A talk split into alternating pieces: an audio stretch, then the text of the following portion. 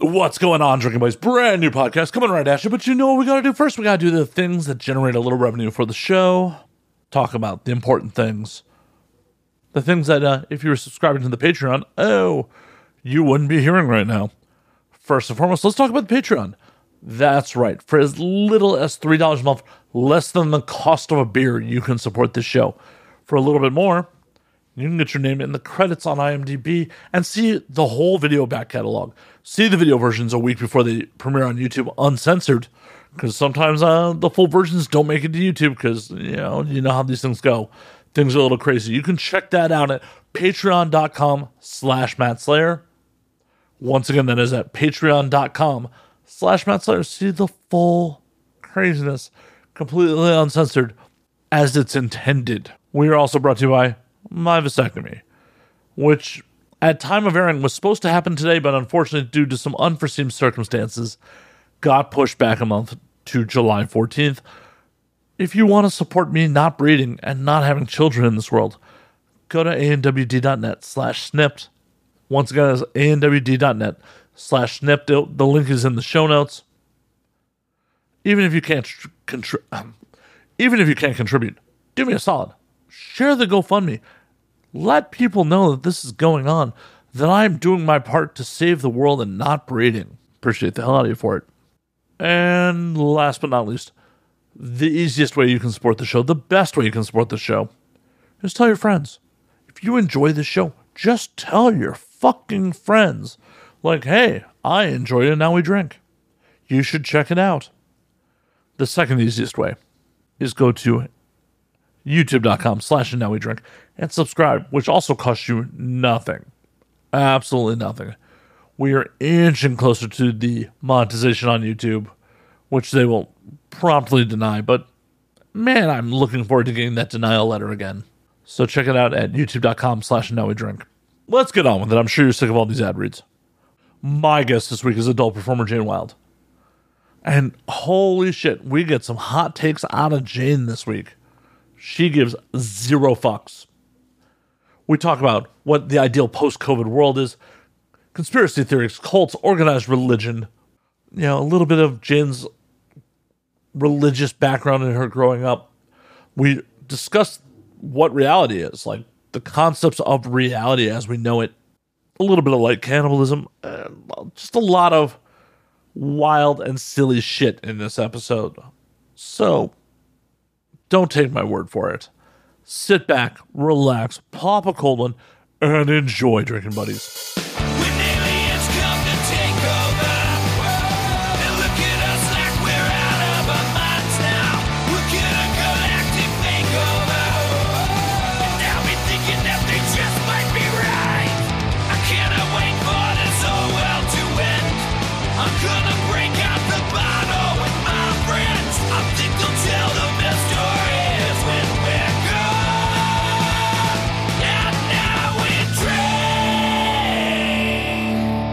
Jane, what the fuck's going on? What is happening? Not much. Thank you for fucking making it and dealing with massively dickish Uber drivers to get here. Oh, well, now I feel bad after what you told me. I feel like maybe he wasn't so dickish. He was just like a crybaby scaredy cat, but that doesn't make him a dick per se. He's just like still obsessed with wearing masks. And I'm like, okay, is we're midway through 2022. Can we like try to at least be normal again? But no, some people don't want to. No, some people normalcy is never coming back. No, and I think some people, some people, just basically everybody that I hate, um, they're just so comfortable with like this COVID shit and this way of life that has become like. I'm a victim all the time. I'm scared all the time. Everybody, like, you know, feel bad for me. That's just how I see it. Well, I don't want to feel bad. I don't want to feel bad. I don't want. To, Yeah, that, no, I don't want those feelings. That that. Yeah. Right. I hate feeling bad. I feel like people, they're like, well, you know, if I feel bad, then I don't have to like get my life together. I can just like wallow in my. Wait, we're supposed to get our lives together. When? when... I mean, oh shit! I almost Jane's knocked something over.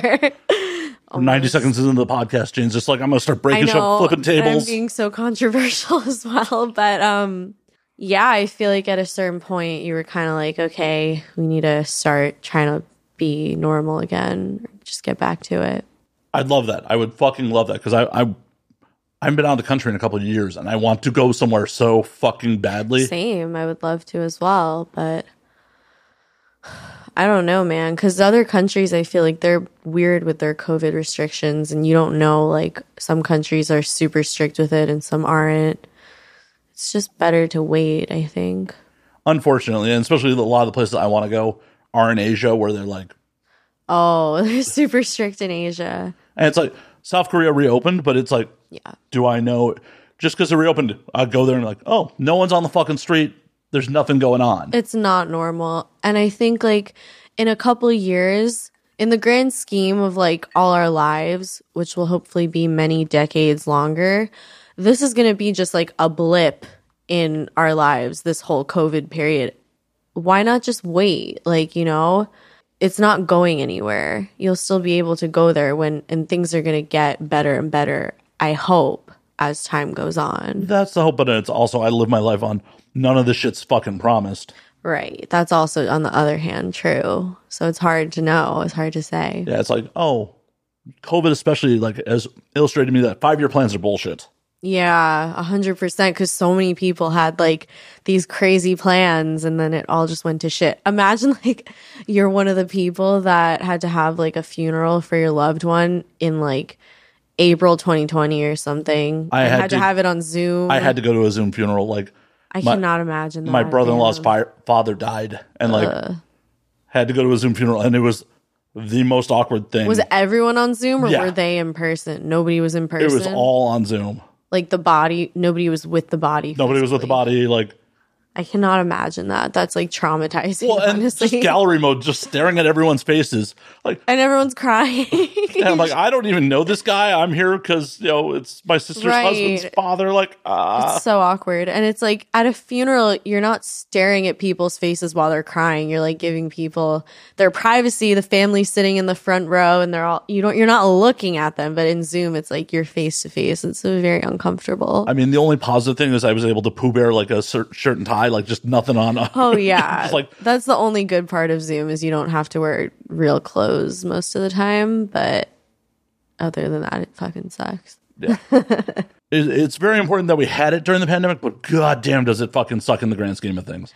Well, I'm pretty sure it existed before the pandemic, but like, you know, Skype was the big thing. For some reason, of which I do not know the answer, Skype did not like pop off and Zoom did. Zoom just kind of like zoomed their way in there a- and popped the fuck off and became probably like a billion dollar company or more. I don't know. I'm gonna throw a random conspiracy theory out there. This is probably gonna get me some hate. Zoom's Chinese owned. They're like, oh, Oh my God. I'm completely kidding. Don't come for me on that. That was a joke. what? A joke. who's gonna come for you but it's like you know nowadays in 2022 truth is much stranger than fiction. So that might not be true but things in that vicinity like we should not necessarily write off i would say. But i'm not a conspiracy theorist. I'm just a curious mind. I'm curious too, and a lot of the things with the the conspiracy theories. um, At the end of the day, they're so above my pay grade. I'm not going to devote time and energy to them. it's a lot. Some of them i'm just right out like this is not real. There's no way this is real. It's unrealistic the realistic ones sometimes it has you thinking like wait could this be possible like some of them like the qanon shit i can't get behind it because it's just so out there it's science fiction Oh, it, it 100% is. It it's such crazy science fiction. It's like maybe maybe we could end up in a Star Trek universe one day. right But QAnon's just. Did you ever watch the the uh, multi-part doc series uh, Down the Rabbit Hole, the one that was on HBO about Q? No, I haven't, but I don't like spoil anything. I mean, I obviously know like the gist of it, but I love HBO documentaries, so I will be checking that out. It, it was wild because basically the guy who made the documentary was embedded with the owners of 8chan for multiple years. really? What? That's so random. Yeah, it, and it just kind of shaped into a Q doc. Like, Yeah. So he he's talked to people that you know made the jump from 4chan to 8chan with Q, and That's so crazy. but it's over a course of like two and a half years. I've been like a um kind of like a avid Reddit user in the past year or so. I've gotten more so just like for personal. I don't write stuff. I just like scroll and lurk. Um but I somehow I stumbled upon this subreddit for like basically like victims of QAnon where like their loved ones, their family members have like been sucked into this cult and it's like people talking about like how they can't deal with these people, like how to cope with it, how to, you know, try and get them back basically. And that really just shows like it is a cult. It's so brainwashing. The thing about a cult, I'm really interested in cults. Um when they're in their little cult world, they're convincing everyone that's in it that everyone else is the crazy one and they just don't get it what we're doing. But everyone outside is looking at it like you guys are insane. So it's it's interesting. It, it is, and it's really how all religions work. yeah, but um You're like, I don't want to take that take on the internet. Whoa, whoa, whoa. no, it's well, I grew up Jewish and I definitely can see why someone that like does not agree with religion would see it as a cult because religion is culty, but I think if it has a positive effect on your life and they're not taking something away from you and it's only giving you things and benefiting your life, then that's like an okay situation. in an ideal world, but I feel like most organized religions just take. yeah, they take a lot. I, I've said it multiple times. Back in the day, organized religion definitely served you know, its purpose. Pork would fucking kill you back in the day. Coveting that neighbor's wife started fucking wars. Yeah. It's 2022. We can figure that shit out on our own. We don't need magical sky daddy to. Right. I agree with that. I think um well, all I can speak for is Judaism because that's all I am a part of and I grew up with. Um but they're super based in like tradition. So it, even if something started like 2000 years ago, so many things for like conservative Judaism, which is what I grew up, I would be like this is so fucking dumb. Why can't we eat meat and dairy together? We couldn't even have meat and dairy like silverware touching. It would be separate silverware sets. And i always just thought that was so dumb. Why like on you know shabbos we can't fucking watch tv but that's my leisure activity. And we're supposed to be like relaxing that day. I can't watch tv you can't use electricity. It's so dumb. But in the grand scheme i'm like if somebody if that gives them structure in their life and that's just how they choose to live their life don't push that on your kids. That's my opinion. Let them decide if they want to partake in it. But how many of those people are just doing that because they were indoctrinated? All and most. I mean, it's a personal choice if you want to like keep going with it. I stopped attending. I when I was younger, I went to Hebrew school, Jewish camp for 8 years and temple like almost every Saturday on holidays and stuff. I had a bat mitzvah and I completely stopped all of that when I turned 14 because I was just fucking burnt out and sick and tired of it. Plus, you already got the payday from the bat mitzvah. That's what I'm. Well, yeah, I was like, there was this thing called Hebrew High School that I could have. Kept, it's like an after school. I could have kept going. I was like, dude, I'm fucking done with this Judaism shit. Like, I'm just not interested. I don't care. Um, I think maybe like as an adult, I would be more interested in like getting back into it in some capacity, but because that would be my choice, not because my parents are like, this is how we are. You need to like do this stuff. I'm I'm a Hebrew school dropout, so Hebrew school dropout. yeah, I'm, um, you know my family is reformed, so it's pretty loose in the first place. It was loose, yeah. I would always like. It's so funny. Growing up, I would like look down on Reform Judaism because conser- it was like so uh, this like uh classism almost, but like this elitism. Like Orthodox Jews think that they're better and they're the only type of Jew. They don't even think other types of Jews are Jews. Conservative Jews, like you know, we're in the middle, but then we look down on Reform Judaism. We're like, you're not even like following the aspects of the religion. Like you're not even, you know, separating meat and dairy. Like you can't women can't be rabbis. Well, now they can in conservative, but at the time, like was it only was Reform. not as common. Yeah. Um, and just for women to wear like tefillin and stuff, people probably don't know what all this stuff is. or This is- even like a female cantor. Like yeah, all that stuff. So, um, yeah, I would look down on that just because that was like what I saw around me. But now I'm just like, I don't give a fuck. I'll probably go to a reform temple if I ever go again because I don't know if conservative would accept me for who I am. like my grandparents' generation being reformed was still weird in a lot of cases because like you know deeply identified as being Jewish, and like all my cousins married you know didn't marry Jews, and they definitely strongly implied that one of my cous- my cousin's husband needed to convert, even though Yeah. we're reformed. Like It's crazy. Like people who convert, I have a lot of respect for them because it's just dedication. And I think it's hard. If I wasn't Jewish, I would not convert to Judaism. It's a lot of fucking work. They make you actually give a fuck and like try. yeah, I wouldn't do it. I think in theory the Catholics do too. I don't know. Yeah, I really don't know anything about Catholicism. It's weird to say it like Catholicism. I never really say that. Yeah, and the only thing I know about Catholicism is like what I read in books and a couple of like full mass weddings my friends have been to, and I'm like, this is antiquated as fuck. Well, tradition comes back in. Yeah, but it's I don't know, like growing up Reformed Jewish, it's just like, oh, okay, I I see the old school traditions, but like, you know, there's the female rabbi, like they try to modernize it a little bit to try to keep the tribe going. Where a full on Catholic mass wedding is just like, oh, this shit very much could have been the exact same thing we went through with like no electricity or running water. Right.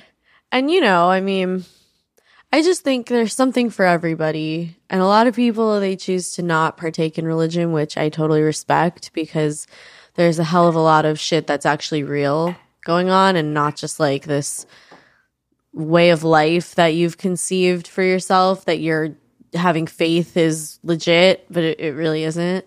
Sorry. Sorry, everyone. That's religion.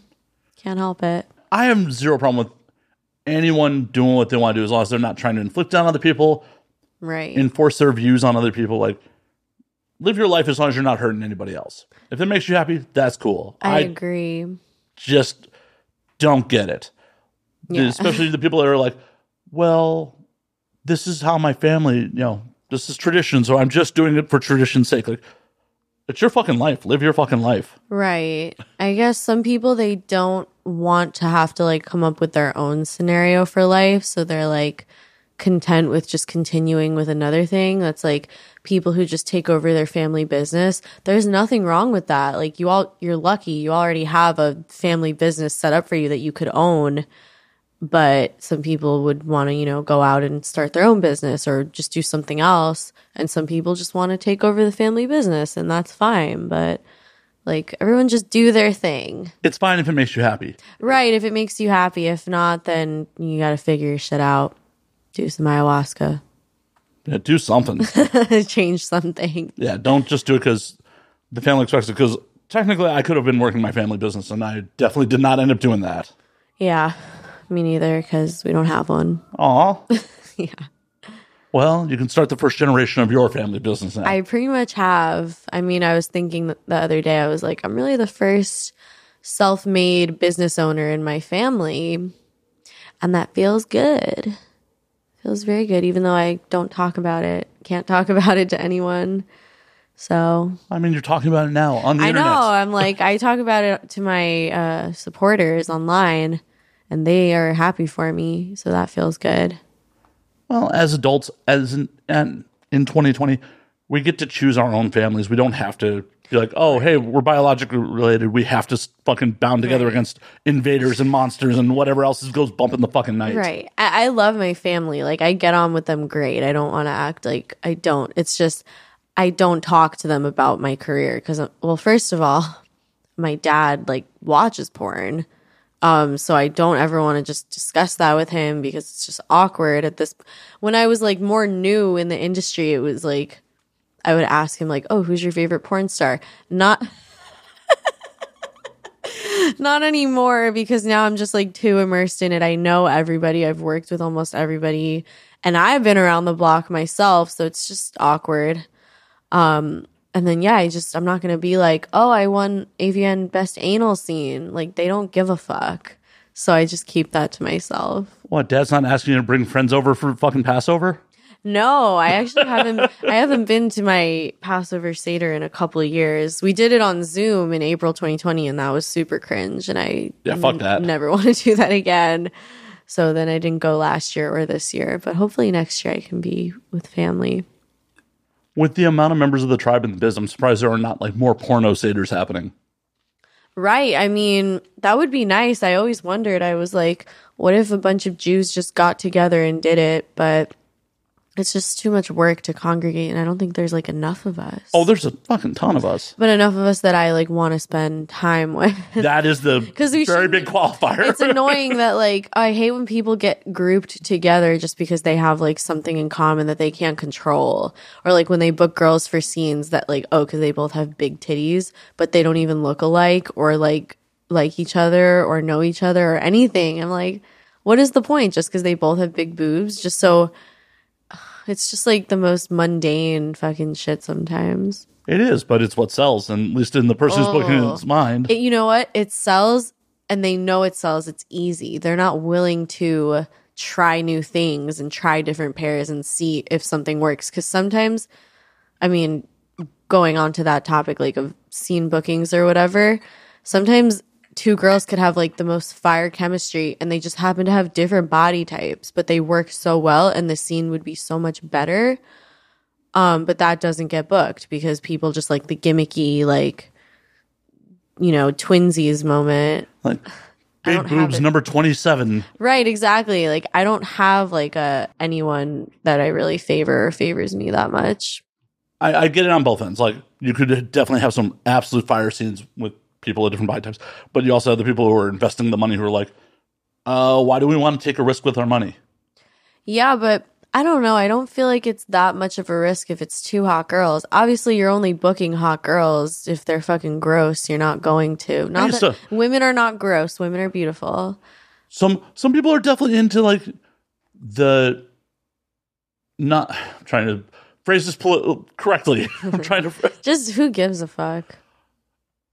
Some people are into you know non traditional beauty standards. There we go. That's the way to say it. Right. Right. No, and I I completely understand that. I don't know. I just think that I get not wanting to take a risk with money, but at the end of the day, that's how art evolves. And like maybe some people wouldn't call this shit art, but we work hard on it. We do our best. Um, and you obviously want it to be as good as possible and keep growing, expanding as the craft of shooting pornography.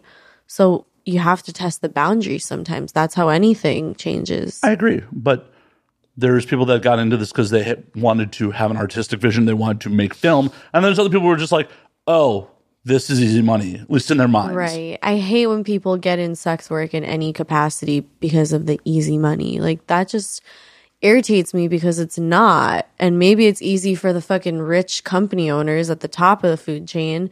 For the people actually putting in the work and creating the content that is what makes the companies have money.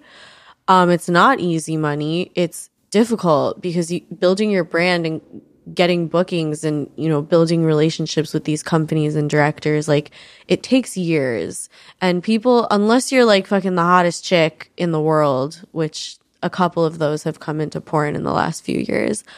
But unless you're that you need to like have a lot of important qualities. Like you can't just be hot. You need to be like somewhat intelligent responsible organized personable patient professional.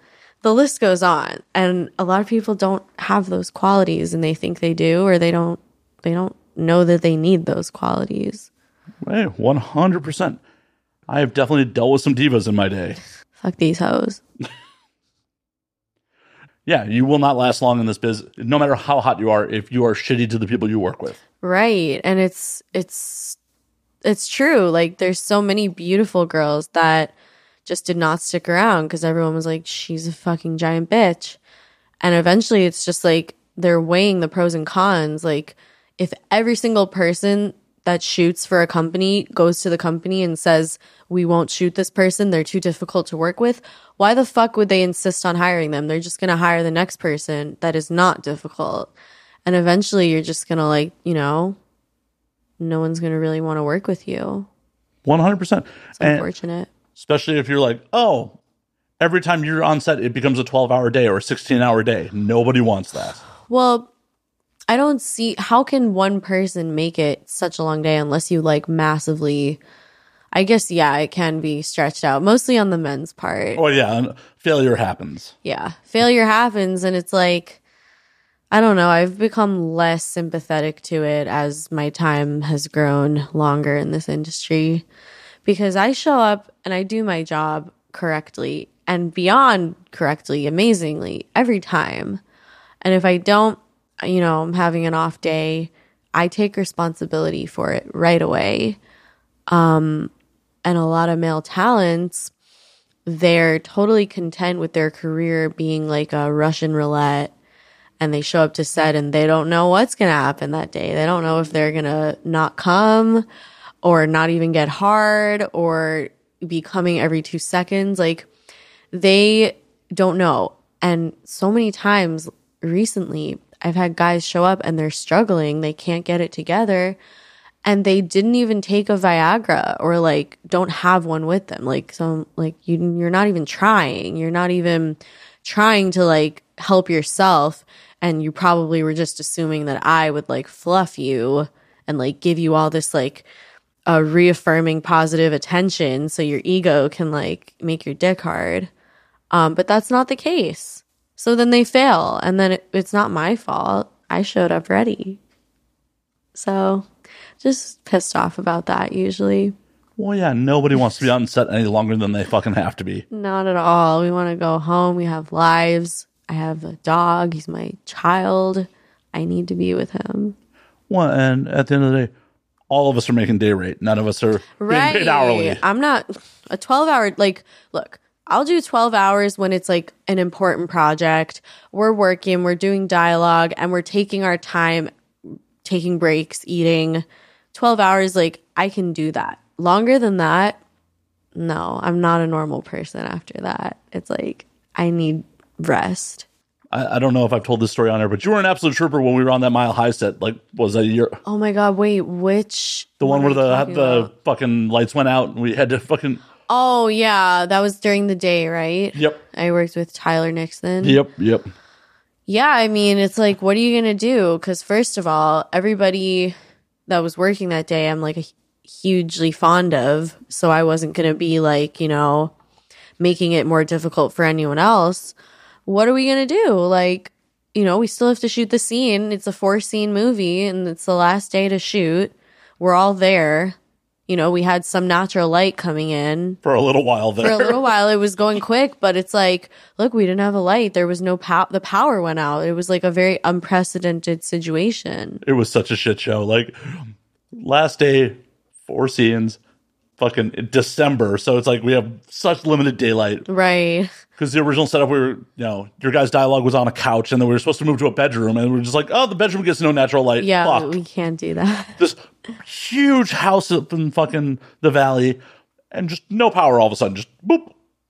it was crazy and it's like when you- i see photos they post from that sometimes or not photos like the photos were fine because we did those before it went out but Like the stills? screenshots Yeah. of the scene and i'm just like all the other ones look so beautiful and then ours is just like so dark and i'm like you know what though some people i'm sure they still watched it and they were like i don't give a fuck because nowadays people will watch like that amateur content on a fucking iphone at night in a bed and they're like this is the hottest thing ever so they don't really care i think Oh, I know.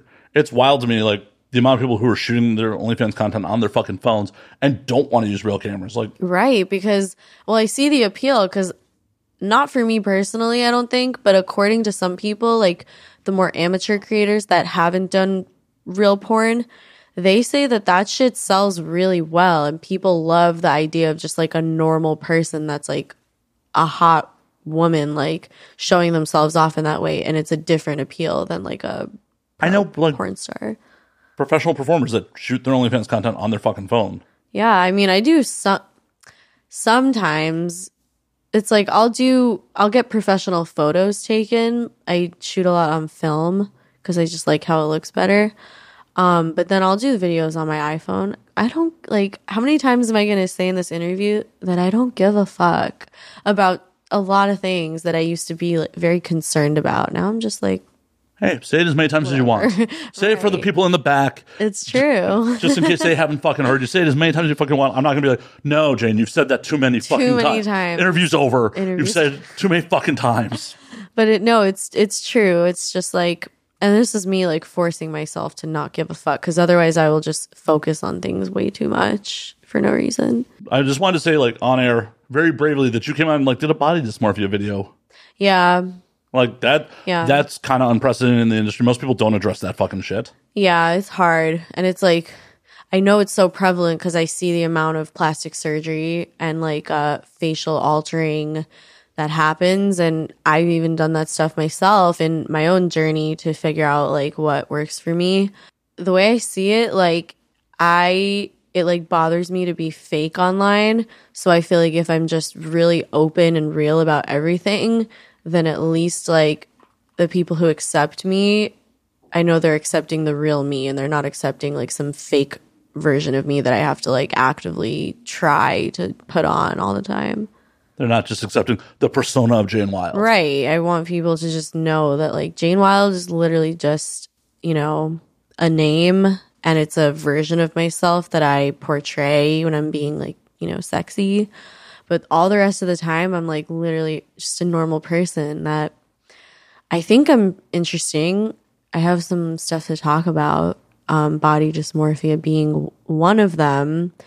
Uh, I have a lot of issues. Oh my God, you're a real person with real issues? Right. How did that happen? Oh my God. Right. Well, some people don't want to, um, or they don't want to focus on that stuff. And I respect, you know, some people just want to watch porn and that's it. But for people who do care and they want to learn a little more about me, uh, my YouTube channel, I started uploading videos where I sometimes talk about like personal stuff and cool, interesting stuff. So check it out. There's the plug. There's, yeah, just a little, little plug. Hey, nothing wrong with that. We are here to promote your things too. We're not just Thank you. Thank you. Thank you. I don't really have, it's really just my OnlyFans, but I don't. It's okay. you have you. You have things going on. No, my you. I want to promote my YouTube because I want to be focusing on that.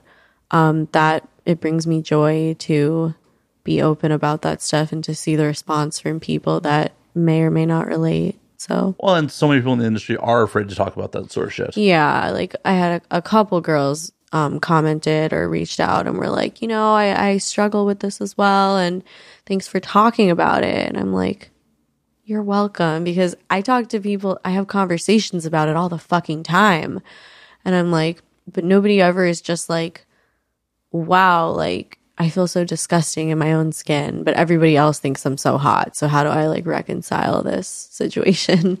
Well, and it's one of those things where I'm sure a lot of people are afraid to like show that chink in their armor, like Yeah, on a public level. Dude, I, I have so many chinks in my armor. Like, I don't even have armor.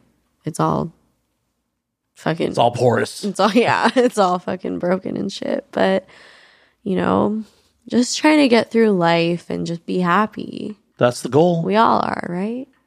Ideally, ideally, I, I'm sure there are some people that are just being fucking cogs in the machine and don't really give much thought to their own happiness. They're just like, this is what I'm oh. supposed to do, so I'm going to keep doing it. I think everyone wants to be happy. Wants to be, but I don't think a lot. There's a good chunk of people that really comprehend what happiness would really mean to them.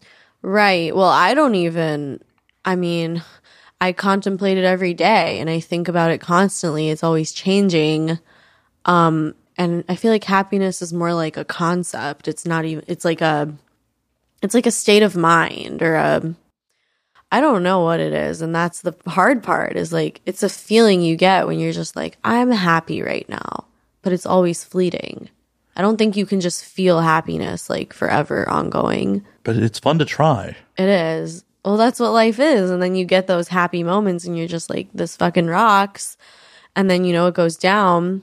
But it's not necessarily going from happy to like miserable. You'll just be like happy, neutral.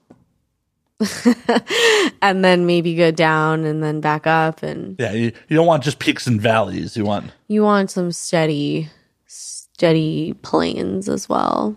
Denis Leary was right. You ever heard his old bit about like happiness is you know the hit of the butt, the bite of that cookie, that orgasm. Like Right. I mean, it is. Yeah. And then look, when I'm having an orgasm, I feel amazing.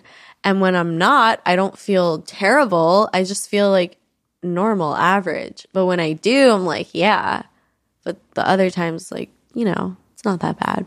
Hey, the orgasm's doing its job at that point because that's what the, you know release the brain chemistry and like, Literally. It does. It changes something. I always feel so good after. I'm like, so I feel bad for people that are like sexually repressed. Like Yeah, I feel bad for them as well. And it's something I've thought about a lot in the past few months. I'm like, the people that are in these like anti pornography groups or like no fap and stuff, they genuinely think that porn is like so harmful to you.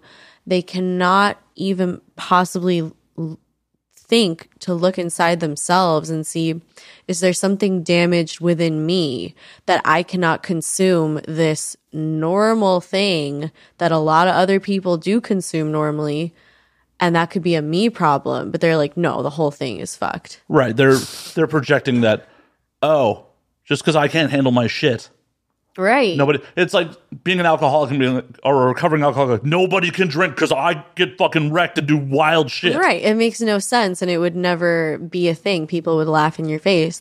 And most alcoholics, like, they can be, you know, once you're out of recovery and stuff, you can be around people that are drinking because you learn how to have that self control and you learn the tools to deal with that. Um, and I guess no fap is like the cope for these people, but don't attack other people for not being sexually repressed or damaged just because you are. That's just how I see it. Like let people do their thing and you just stay in your little no fap corner and leave us alone. Right. What are we doing to harm any of you? Nothing except creating content that ruins their life. And it's like that's a you problem. You're a fucking adult, dude or woman, whatever you are, non-binary. Dude can be universal. It's fine. dude, you're a fucking person. Figure your own shit out. Like, if you can't watch porn, maybe figure out why. Why are you putting so much emphasis on porn? Porn is life ruining. Porn is brainwash. Dude, it's just fucking adult entertainment. It's no different than like fucking Mad TV, but for fucking I mean, the acting's better in a lot of porn. I nowadays porn acting like some of the stuff is not half bad, including my own. And that's just a humble brag. Humble brag. You're welcome to. You're welcome. Thank you. And back in the day, there were definitely some halfway decent actors. Hell, we could put on like some insane fucking. Right. Hell, the budget on Pirates is It's unbelievable. It's over a million dollars. yeah. There there are indie films shot on less budget than Less, yeah. than fucking Pirates was. It's crazy how things used to be, but The money ain't here no more. yeah, Not like dude. that. No, not like that at all. It's in OnlyFans. But people they're just keeping all the money instead of making big productions for OnlyFans because you can make just as much money shooting on iPhone as if you invested all this money into a big shoot. Yeah, like oh, I don't have to pay for a crew, lighting. No, I, in a lot of cases, don't even have to pay my co-star. no, you no, you literally don't. You just trade the content, and then you can both make money off of it. And it's like you do your own makeup. You literally don't spend a cent, and you can make you know even if it's just a couple hundred dollars. It's like that's fucking money. And you do that a few times a month. You paid your bills and rent. So Though I would always say to new performers, be careful of the pitfalls with fucking content trades. oh yeah, I mean, get the paperwork. Get the paperwork. because I did not get the paperwork for most of my stuff. And on OnlyFans, you can kind of get away with it because they allow you a tagged performer that also has uploaded their paperwork and IDs. They'll let it slide. Other sites, no. If you ever want to have your own website, no. You need the paperwork in case of an emergency. So just get that, print it out online, look it up, and just get it. Well, get Don't the be me. Also, anytime you show up to a content trade, if the other person in the content trade is the one shooting it, show up with a hard drive. Right. Get ready to get it right away, or at least um just have the arrangements like to get the content made like right off the bat. But we always hear horror stories about people who are like, oh, I'm still waiting months on. Yeah, months. Well, it's happened to me before. I had to wait three months because the person was so busy. And I was like, you know, luckily I had other content to use. But if I didn't, I'm like, dude, you owe me that shit. Like it's, we own, we both own it.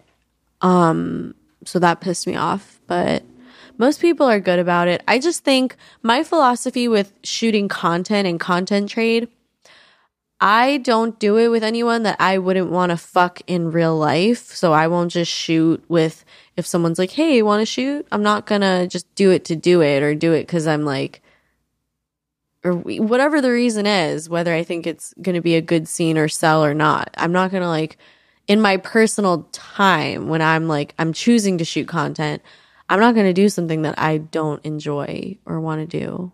Right? Save that for the mainstream productions. Exactly. I mean, sometimes I'd be having to do stuff. I mean, that that's the reality of the situation. It's work. Yeah. And if the person's not on your no list, you may get partnered with someone who's not necessarily Right. like, oh, hey, if it was Saturday night and we were both free, we'd hook up. Like, it's it, post No. post scene. It's a good game. Have a good life.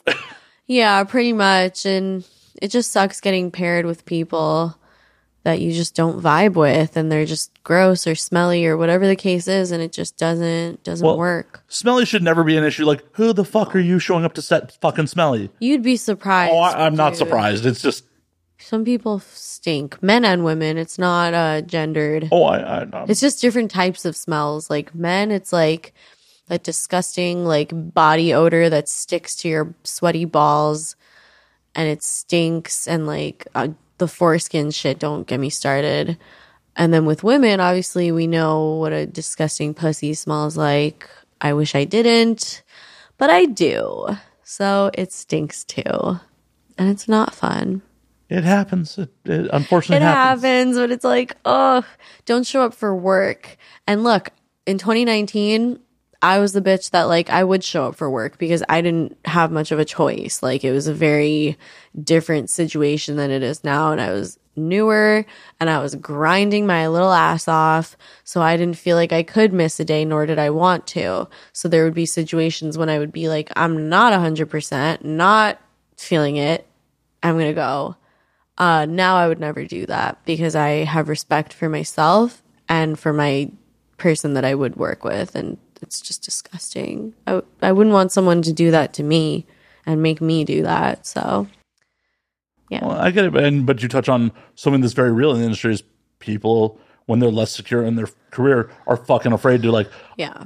miss it. I mean, there's definitely been people who have shown up on set with like fucking herpes sores because they're just afraid to miss a fucking day. Yeah. And it, in that case, that's like one of the worst things you can do because uh, sometimes with that, you can't necessarily tell from visually. So you're just relying on an honor system because that type of thing doesn't show up on a STD test. They don't test for it. So it's really like a personal honor system where you know yourself. If you're having a herpes outbreak, don't go to work.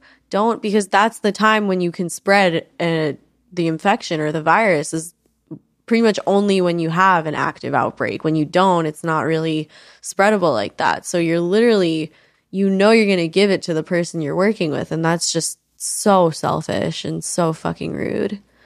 Um so don't do it. But they do it because it's like then the companies don't give a fuck. They're sitting in their corporate offices in their suits and shit like you know, why didn't this scene get shot? They don't care that somebody had an outbreak. They're like, "Oh, that's slut. That horror. Who gives a fuck about her?" Unfortunately, we are in a bit of an exploitive industry. Yeah, it can be exploitative. It can be really positive depending on who you're working with. I think there are people that really want to make this industry a better, safer place for everyone.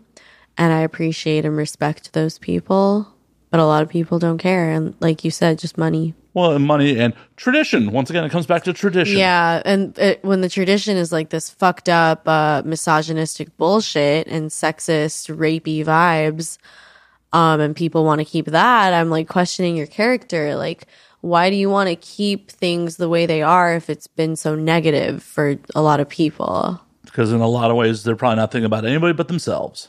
That's a lot of people, not just important in entertainment in general. I think they really just they're like, how can we make money off of whatever is popular right now, whether it's a person, a trend, a topic, like how can we capitalize on this? So much bullshit. It's uh, unfortunately the nature of the beast at the moment. Right. And I'm like, we're totally, we're in this machine. We're working this. Like, we're doing our stuff. Like, we're trying to sell something to the masses. I mean, you're literally on a podcast doing promo right now. right. Doing promo. But I didn't come on here for promo. I came on here just to have a cool, fun conversation. And Well, the, the side effect is promo. yeah, I mean, if, if some people that maybe didn't know me as well or didn't know me at all know me and check out my YouTube channel, uh, that would not be a bad thing. But I did just want to have a cool conversation because I think it's cool that you have a dope podcast. Uh, Why, thank you. I'm going to blush a little. yeah, about the adult industry. Well, it's not just the adult. Like, But that it's like, I call it the, the term I use is industry adjacent, where it's like you're not like, it's like if this cup is the industry, it's like this is the podcast. We're like right there. We're like, so people are like, you know, they're all around and stuff. And I like stuff like that. I appreciate when people like fuck with our industry and are in our industry and are just like, yeah, like you people are cool. aw, I'm, I'm your people. Yeah. Yeah. But I've been around for fucking a long time, and back to talking about you know the changes in the industry. In, in, hell, it's been a, I've been around fucking eleven years at this point. That's a long time. Uh, Michael Fattorosi told me a little while back. He's like, "You get a gold watch after ten years." I'm like, I think a lot of people would stick around longer if you did get a gold watch or a Rolex. Imagine you get a Rolex after a decade. decade in porn. Here's your Rolex. Like, oh, I would fucking stick around for a decade. What about two decades? What would you get at two decades? Hmm.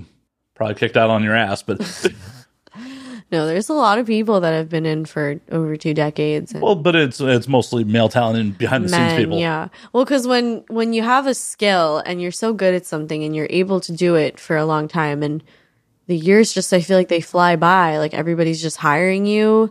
The years are just you know going one after the other, and it's 20 years and you're doing the same shit as when you were 20. You know, you're 40. And Mike Quasar is very sad about it on fucking Yeah, I love him. too. He's one of my favorite people. Just gonna call him out. I keep telling him to come do the show, and he keeps telling me he will, and then hasn't done it yet. well, he should. Well, maybe now that I've done it, he'll be like credibility. I hope so. I think he will. I'll uh, next time I see him, I'll I'll put a bug in his ear. I, I gave him some shit at XRCO. I'm like, hey man, you gonna come do the fucking show? yeah, You're, you're bitching about how you're, you're you're not as busy as you once were. Come come on down. right, right, right, right. But enough talking shit about Quasar. Just you know, putting it out It's there. not. sh- It's all love. Oh, it is, He it knows is. it's all love. I think he knows that everyone loves him, except for those who don't. Which Fuck him. yeah, this for anyone who's on a somehow blissfully unaware, porn is fucking high school. There is always fucking drama. There's always people gossiping. Yeah, I mean the gossip. Like at some point in my life, I realized that because I originally, when I was a kid, thought that adults like change and become like mature people when you're an adult, and now I realize they're all just petty assholes. Or giant children. so immature. Literally, people in their fucking forties act so much less mature than me, a 23 year old young woman. And uh, wait, what was I saying right before? I mean, you were just insulting me to my face. No, it was not. Ouch, because you're you're mature. I think you're mature. I can't really tell. Uh, all right. Uh, she's, she's backpedaling on. She's backpedaling. Shit, I'm not. I'm a 41 year old man still wearing fucking band t-shirts. I am super mature. Yeah. I've just always I've always got on better with people older than me. People my age, I it's like I keep getting older and I'm like, okay, I'm this age now. I'm like this age now. I'm adulthood. And everyone around me just still acts like such a fucking kid. And I do things sometimes where I'm like, oh my God, like I'm so stupid. And I'm 23. I'm supposed to be like smart now. No, I mean I'm your brain not. your brain isn't fully formed until 25 anyways. Right. So that's comforting. But also, Also, as someone in their 40s, it never some people are just fucking locked in on who they lack the self-awareness to take a step back and be like, "Hmm, was I sh- a shitty person in this situation?" right. I, I have met so many people like that, just total like utter narcissists. And it's scary. Like it's scary the way that people you wonder like what is going on inside of their mind sometimes because it's like it's just so far from what I experience that I just cannot even comprehend how somebody can just fucking live their life like in total delusion. I mean, I don't get it either, but I also look back and like, oh, hey, I've done some things in my life that were fucking cringy. Yeah, same. But I was a kid. I have that excuse. I definitely did it as an adult. I've definitely done some cringy shit as an adult and be like, oh, that was really fucking cringy. And some of it was came from, you know, faking it till I made it in some respects, or just, you know, a lack of confidence. Like, oh, I got to project this confidence. Right. And because it wasn't really, just in retrospect, it's like, oh, that was cringy as fuck. And I don't even know if the people at the time totally bought into my bullshit or not, but I'm sure some did. I'm sure some did. But it, in retrospect, it's like, oh, that was really lame and really cringy. But Yeah. I'm sure there are a lot of people that just never even have take that step back to be like, like, yeah, then uh, that worked, so I'm gonna just keep doing it. Yeah, and it's kind of it's so fascinating some people like online personalities or whatever that just they just don't get it. Like they just will never they love so much the sound of their own voice and everything that they're doing is like so amazing for them. They don't even consider like how do people feel about the content that I'm like putting out in the world and oh, they don't fuck with it? Maybe I should change that. Like Jen, no I'm right here. Jesus, no, not you. Obviously I'm here. I'm sorry. Self-deprecating humor happens on this show. Yeah. Cheers, by the way. We Cheers. We never did this shot. I guess I'll do it now. eh, Hold like- on. Let me just get my Sprite get your chaser. ready to go. I'm not a drinker. Cheers.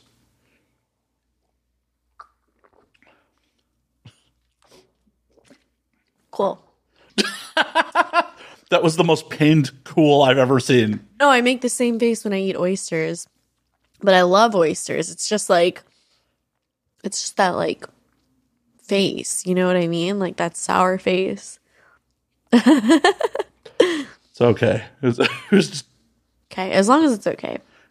It's a okay. Oh, I, mean, I forgot. I can't make an okay symbol on camera anymore. Otherwise, people will come for me. Oh, white supremacist? Yeah. The two Jews, you know, white supremacy. I'm like, literally cancel me because I'm not white. I'm Jewish. Okay. I want to tell you something funny though that just reminded me. When I went to summer camp, they had these people come, these two guys, and they were called Bible raps. Bible raps.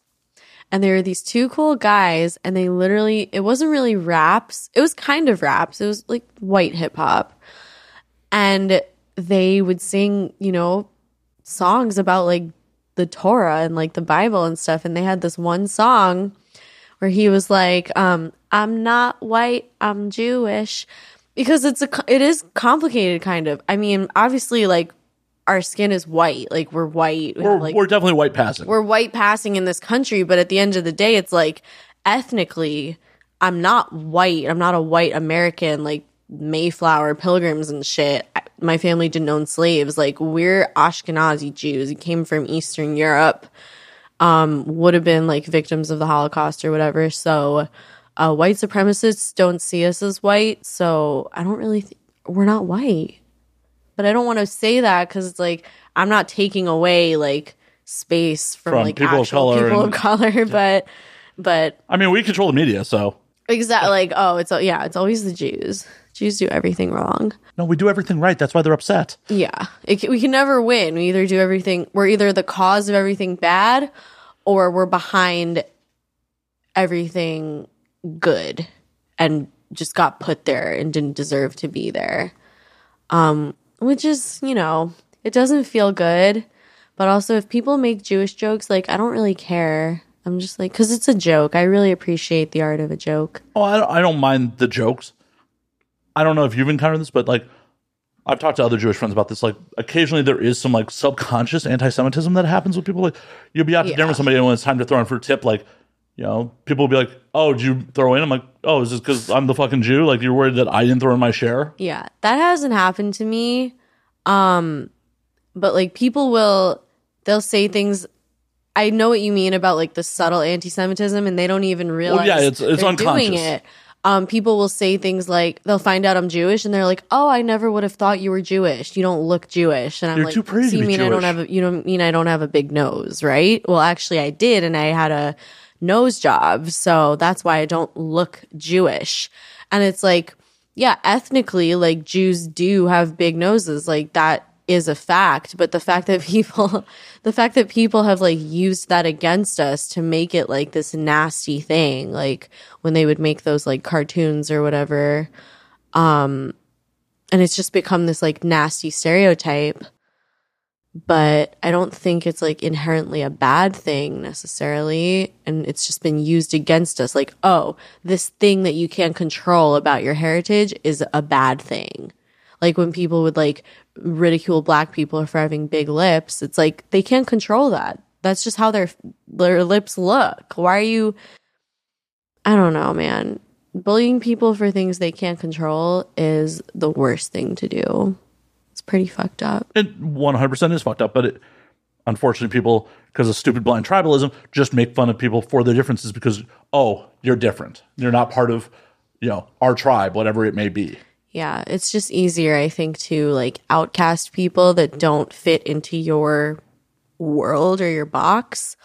Um, it's easier to just like push them to the side and pretend they don't exist or be like they're terrible and we hate them rather than like they're just somebody that doesn't fit into my world and that's okay and they don't have to. Well, I think in a lot of those situations, they're not viewing them as a person, they're viewing them as a concept. It's like every fucking racist you ever heard of, like, has one person like, oh, you're one of the good ones. Because that's actually a person to you, not the concept that you hate. Mm hmm. exactly. Yeah. I just think racism is like so weird. Maybe just because I grew up in New York, so I was always surrounded by like all different races of people, like different color skin. So it was never like this mysterious thing like, oh my, I've never seen a black person, so I'm like scared and intrigued and I don't know what it's really like. Like, I know so many people that literally did not know any Jews or any black people where they grew up and they didn't meet any until college. And I'm like, that's such a f- weird. For- so you were only around white Christian people your entire life. How does that shape a person? It must be weird. in weird ways, definitely. and because of where I grew, I mean, I grew up in the north side of Chicago and like the North Chicago burbs. I was like the only Jewish kid like in my neighborhood. Like obviously there was a temple, and uh, you know there were other Jewish kids in other parts of town, but like I was the only Jewish kid in my neighborhood. So like my Judaism was completely on the DL. Yeah. Hell, one of my friends that I've known since high school, I didn't realize till we were adults that we were both Jewish. Like it was a conversation don't talk about yeah, it. just did not talk about it because it was just one of those things where like people would throw comments around like "Jew you down" and shit like that. So you're just like, "Yep, I'm just not gonna bring that up." Yeah, when I was in middle school, these kids on my school bus would they would like throw pennies at this Jewish kid that would be uh, by the bus stop or whatever, and I just like I never like it was weird because he was I think Orthodox. He had either like he wore a kippah or he had like the payas. Um, I never associated myself with that. I was like, well, they wouldn't do that to me because I don't wear a kippah or have that. I never thought like, oh, they hate Jews, so they probably would hate all Jews. And I don't know why. I'm like, I just disassociated myself from that. And in that situation, that might not have like it obviously comes out as anti-Semitic, but it may have just been kids being shitty to someone who's different versus Yeah, like but the pennies, it's like you know what you're doing with Yeah. the pennies, and they learned that from somewhere. They either learned it from like South Park, Family Guy, or their parents. One of those the shitty parents, just the, Yeah. all the shitty stereotypes that are out Yeah, there. I learned so much shit from Family Guy. It like really ruined my brain. A lot of stereotypes. Thanks, Seth MacFarlane, you waspy motherfucker. Thank you, but also thank you for all the good entertainment over the years. Been great. Well, there was one season of Family Guy that was just so awful. And I think I stopped watching after that. I was like, I can't do this anymore. It had two episodes that I was just like, I can't with this anymore. what happened in the episodes? There was one there was one episode where Quagmire's dad transitioned to a woman and then Brian fucked her slash him. Um and that was just like a lot. It was disgusting. And when Brian found out, he like he vomited for like ten minutes straight. I thought that was disgusting, and I was like, I don't want to watch that. And it's just Because the bestiality or the transphobia? Or both? not the beast. be- well, Brian, he's a person. I don't care if he's a dog. Like he's he's. I, I'm sure everyone who fucks dogs does that too. Yeah, he's a person. He's a person. he got hard for me. He's a person. oh my god, he's the homie. Um, I mean, it w- No, it was the it was like the transphobia was just and it was even before people started being like more uh more not accepting of open transphobia, but even I was like it's a little bit much. And then there was one episode where Brian and Stewie got stuck in a bank vault together and it was like not funny. Like it was like a very dark and like deep introspective and it was really fucked up and just not funny and not enjoyable. That's not what we're tuning in Family Guy Right. for. I was like, I don't know what they have a new writer this season and they're trying like some weird experimental shit, but I was like, I'm out. This is bad. We're here for cutscenes and musical numbers. God damn it! I want the cutscenes and the musical number. My favorite one from Family Guy was um, a bag of weed, a bag of weed, and also um, when he sang about a Down syndrome girl, not PC, but the, the melody was really good. I liked the melody. my, my whole thought process is I don't give a fuck if someone's PC or not. It's, if it's funny. If it's funny, it's fun. Like I'll laugh. I don't give a fuck. That's why I said even if it's like a Jewish joke, I feel like if anything, I laugh more at Jewish jokes because I like, I like Do you have a favorite one? I have permission to. No, I don't have a favorite. It's more not so much like a joke, but if a comedian, like a stand up comedian is like telling a story and it, the punchline is like something Jewish or Jewish character, like I'm not like gr- turning up my nose or whatever. Like that's disgusting. Like, oh my god, he's so talking about us. offended. Yeah.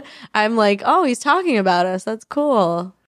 Give My- us attention. My thought process on comedy in general is like, if you don't like it, stop listening to it. Walk like, That is so true, but people cannot do that. Um, well, because people are so fucking self centered. They think, oh my god, this comedian who has spent the time to write these jokes, perform these jokes, sharpen these jokes, told it to thousands of people, is directing it just at you. Right. And it's like they act like being upset by what another human being says is going to harm you. It's not.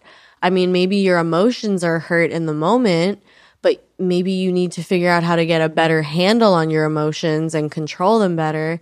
Other people, other adults are not responsible for an adult's emotions and feelings. You need to worry about that yourself and figure out how to cope with real life situations. Like sometimes you're going to be at a comedy show and they're going to make a joke either at the expense of you or uh, people you care about and it's going to hurt your feelings and you might be like, "Ugh."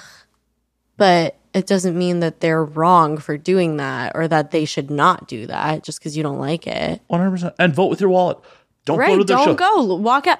Okay. It was trending on Twitter. John Mulaney, the comedian, he did a show in Ohio and he brought Dave Chappelle as an opener, which, by the way, if anybody ever brought Dave Chappelle as an opener at a show I was at, I would thank the Lord and be so fucking happy because Dave Chappelle is one of the best comedians of all time, one of the funniest people of all time. And people were so upset because Dave Chappelle made transphobic jokes. And they were like, some of the, I was just scrolling through the trending topic and looking at these woke tweets. And it, people were like, they were literally acting like violence, physical violence and harm was committed upon them against their will. And that somebody was like holding them by the neck, forcing Dave Chappelle to say jokes directly in their face, and everyone was looking and laughing directly at them. The truth of the matter is, Dave Chappelle made jokes and people laughed because people want to fucking laugh. Life sucks and it's so hard. So people just want to laugh at jokes, I think. And Chappelle's one of the best to ever fucking do it. He's so funny. He's literally so funny. So if you don't like it, you know, if you were at the show and you were like this whether I'm I'm a deeply offended or I just don't find this funny, these jokes suck, walk out. Walk the fuck out and prove your point. Show people, show them on stage that you don't support it. But you're sitting there tweeting about how much you hate what's happening and you're willingly participating in it. I don't respect that. Well, but it's also people trying to get their 15 minutes of fame and be like, Right. it's about me. It's about get me. Get the you know the viral tweet, which a lot of people did, and you know I hope they felt rectified due to that situation. I hope that they feel like their viral tweet made it worth it. It Because the jokes hurt your feelings. I'm so sorry. and so now you can go back to your nine to five job and your anonymity. 'cause You ruined the comedy show for yourself. Like if you bought tickets to John Mulaney, those tickets are not cheap. I was trying to get some of those for his MSG show with my dad because he loves John Mulaney. Fucking like $185 per ticket for the shitty seats. So I'm like, you paid that. And you're like, because if Dave Chappelle was the opener, go to the bathroom. Or better yet, just watch. Watch Dave Chappelle because he's amazing. This might be a controversial opinion, but like, I don't see why it is. It shouldn't be. it shouldn't be. It's comedy. It's comedy. It is Dave Chappelle going and you know emceeing at anti-trans rallies or some Mm. shit? No. Is Dave Chappelle trying to get legislation passed so trans people are discriminated against? No. He's making funnies. I think, and I think he's also realized that like the more he pushes the buttons of the trans community, um, and the more they fight back, the more attention he gets, and he's It's getting more press. Specials, selling more tickets. Like it's literally a cycle, and that's just how this outrage cycle works nowadays with Twitter. Twitter is so powerful, like. They can make somebody trend and their advertisers, their sponsors will drop them and it can affect their whole fucking life. I don't know how up on some of the comedy things you're going on. Like Tony Hinchcliffe um, last year. Do you know who Tony is? No, but He's a stand-up comic. He used to host a podcast based on all the comedy stories down in Austin these days. He used to open. Uh, he may still open for Joe Rogan on the road a bunch. yeah. He came on stage in Austin, and the guy who was on before him was Chinese descent, and Tony threw some roast jokes at him as he was coming on stage. They weren't particularly funny, Yeah. but they were jokes. I mean, this is a guy he's taken on the road with him, had opened for him. Like it's a guy he knew. It's Right. not like he's just making fun of the Chinese guy. Right. That guy filmed it and edited it and put it up, and like Tony got dropped by his agency. He got dropped Why did the guy film it? for the clout. But you said they knew each other Mm-hmm. and he still like put him on blast and made it seem like he Yep. wow. And another comedian? Yep. That's honestly I feel like comedians of all people like they understand, especially comedian podcasters, they know how your words can get twisted and like taken out of context so many years later when like public opinion changes on what is okay and not okay to say. So how is it fair that like you could take a quote from 5 years ago when nobody cared if you said something like that, there was no outrage, and then now there would be? It's not like they said it now. They maybe they make the conscious decision to not say something like that now cuz they know it's not okay now. How can you take someone's words in the past and hold it against them? They're not that person. We grow every day. Well, and even in other art forms and stuff like that, are we going to go back and edit fucking old films and shit like that? No. Like fucking uh, The French Connection is, I believe, an Oscar award-winning film, right? I maybe. It definitely has one of the greatest chase scenes ever committed to film. Have you ever seen it? No. Uh, it's a New York movie, and Gene Hackman plays a like a hard-boiled '70s New York detective, and he definitely uh, his character definitely utters the line, "Never trust an N-word with a knife." Like the whole, you know, I'm not going to say it because I'm not. No. gonna- please don't. I'm not going I to. would but have to condemn you. so, oh my god, no, no, Jen's going to condemn me. No, I know. But that is a classic film. If it won Academy Awards or not, it is still a classic fucking film. You're going to be like, yo, this, and very much in character for a 70s New York detective to say something fucked up like that. right. Are we going to go back and, oh my God, this art from 50 years ago? No, we're not because nobody cares enough. If they don't care enough to fucking work on Django, which was only like about a decade ago was made, Not, maybe like a decade and a half. yeah, about that. I think it's came out- 2008. Yeah, it came out about a decade ago. But And there was some gratuitous N bombs right by That's what Mike I'm Tarantino there. right, well, he you know he loves that. He wrote he wrote it for himself to say in Pulp Fiction. Um, but look, I felt like this is just my white perspective on the movie Django, which is amazing movie.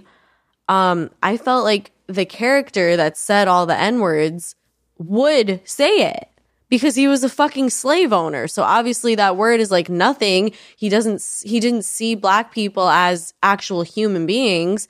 Literally was watching them fight to the death like they're animals. So I thought it, you know, it was like necessary. And if somebody is uncomfortable with that and they don't want to watch the movie, I understand that. But at the end of the day, it's like it's a period piece about a particular time period when people did talk like that, especially people that owned slaves. So I thought it was accurate. Leo's character was definitely accurate.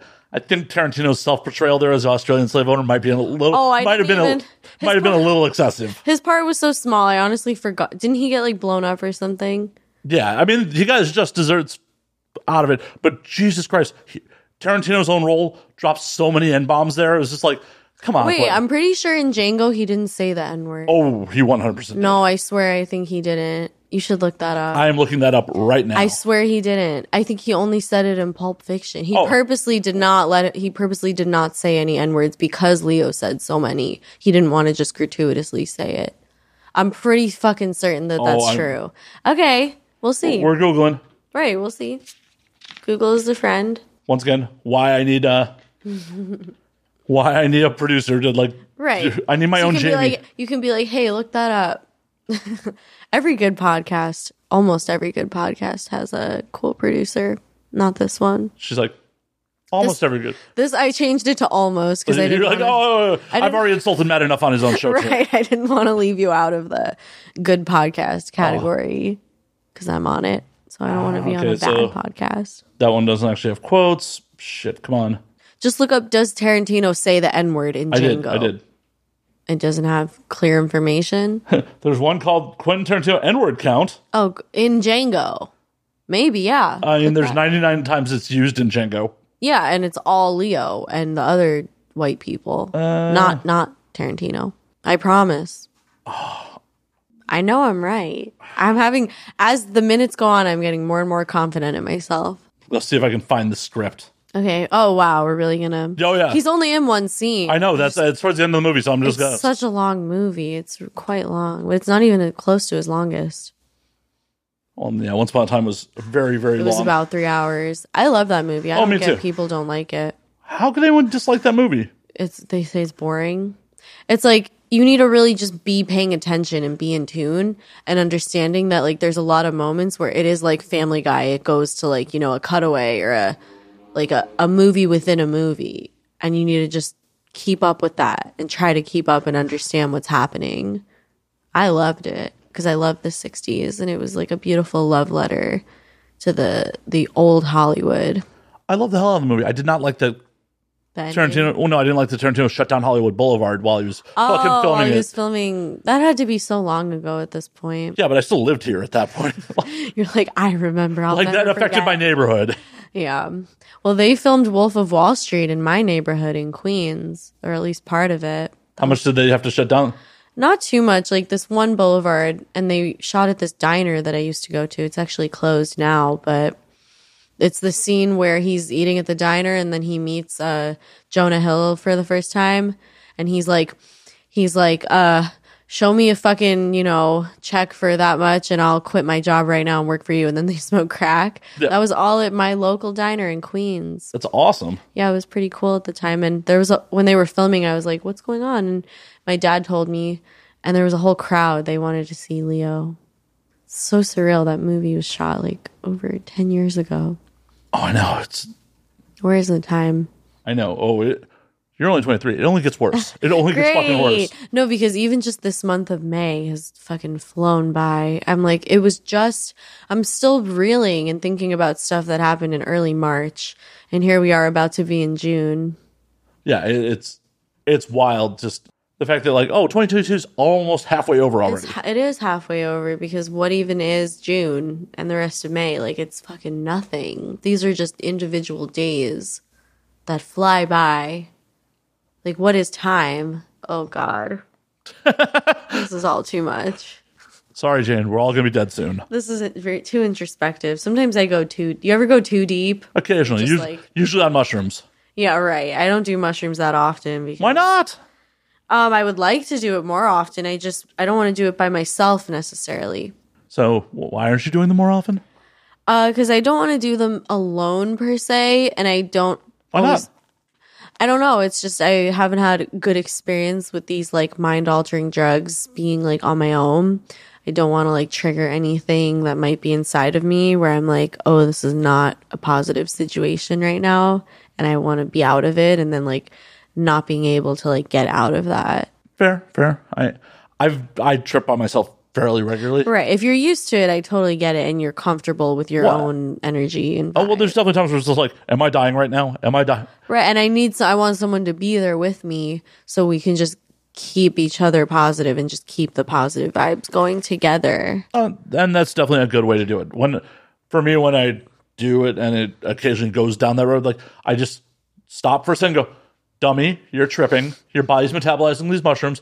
You'll be fine in a little while. Right. But it's like, it's easier said than done. Well, It's like, what if you don't believe yourself? You're like, no, that voice is not right. He's- I have not had that happen yet. I, I you know, it wasn't like an immediate snap out of it, but it was definitely like a, okay, relax. You. And then at one point it was like, I'm tripping so hard. I'm like, eh, if I die right now, I die. right. I think, I don't know, tripping is scary. You need to be, I think, in like a relatively good headspace and not just like dealing with all of these crushing weights because though that's what's really going to come out or stuff that you're trying to suppress always ends up like coming up to the surface in some way when you're on these drugs they make you your mind is very vulnerable and open to just whatever but that's also part of how they're healthy. That's why Yeah, John it can be John. Hopkins is using psilocybin to help treat PTSD in soldiers and shit like that. right and i think But I that's also it- guided.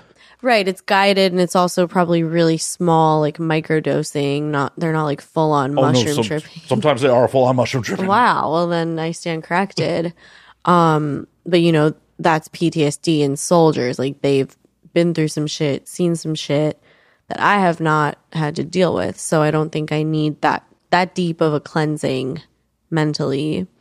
But maybe one day I will. I feel like it just builds up over time, and your mind just gets like like all of the trauma is like dirt and debris and stains and eventually like you just need to do psychedelics and like just cleanse your mind of, of all that bullshit I wholeheartedly agree. I it's a good analogy actually I'm gonna It- it's a really good analogy. I'll hold on to that yeah, thankfully we've recorded it, so people will be able to hear it in the future. other people feel free to use that too Yeah. i love it analogies are like my favorite way to get a point across it's like you're painting a picture it's just easier than explaining it Very vivid strokes there. yeah vivid strokes This is supposed to be dirty. It's not dirty, just very vivid. I was thinking of a paintbrush. well, I was too, but strokes. I think more like thrusts. Thrusts is more sexual, depends on who you're talking to. right? It always does. It's very true. It's how people interpret shit. Yes, interpretation is the key of the world. That's how we go about life. It's just interpreting everything. Well, your perception is reality. Yes, your reality. There is no, how do we know if there is one true reality? It could just be everyone's perception of what's going on is the reality and there isn't just a specific way that it is. Well, I mean, all reality is is just us agreeing on shit. We're like, Yeah. we agree that this table's wood and it's hard. Right. And that the time is this time. We're all going by this time.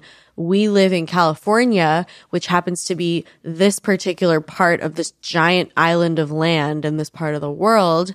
And that means that in this spot, it's this time at this time, but over across the country in New York, it's this time at this time. It's actually nine when it's six. Here. It's so fucking weird. It Like, is. Their reality is that it's nine, but for us it's six, and we just accept like we have differing realities, and we're just like okay with that. Well, and there's some things that like maybe different realities that we're not even really aware of. Like, though we both agree that this table is wood and it's hard, Yeah. its texture may be completely different to me or you just because how our brain interprets it. Right. Like actually, this table is blue.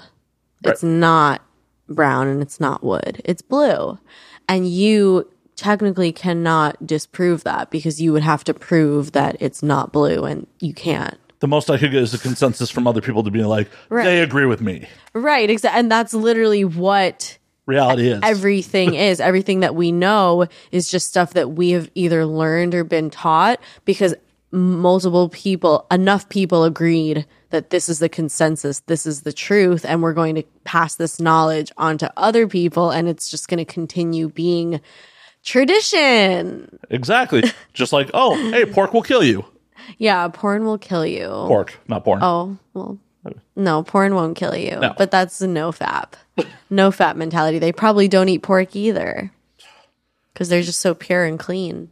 The no pork, no porn life, just put a bullet in me. Oh, fucking end me now. Right, that- I love pork. I mean, I didn't eat pork or ham really growing up. I still don't like ham, but No, but bacon. bacon. I do like bacon and I like like pork dumplings and ribs and just any meat that's like I would always eat beef growing up, but now I, I can eat pork too. And pork is delicious.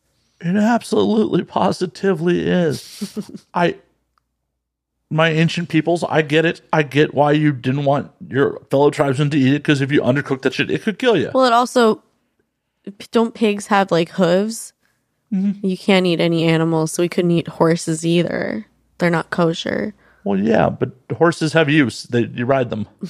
Pigs have use. I know somebody that owns a pet pig. Yeah, but I'm sure it'd be much more delicious than it is. Yeah, but they're family.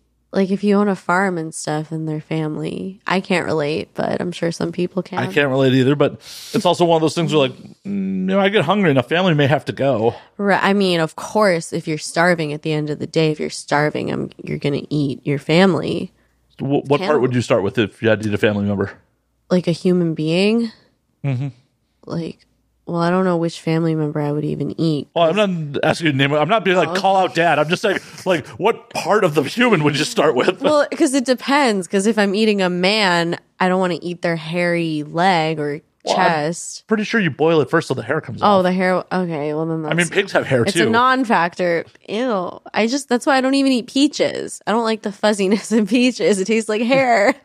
James, like everything has to be smooth like a baby. yeah, I don't. Well, because I. I put effort into shaving and being smooth and whatever. So, look, I don't mind if a man has hair. I don't want to put a hairy thing in my mouth, so I don't eat peaches because it tastes like a little fuzz. when was the last time you ate a steak and ate like cow skin with it?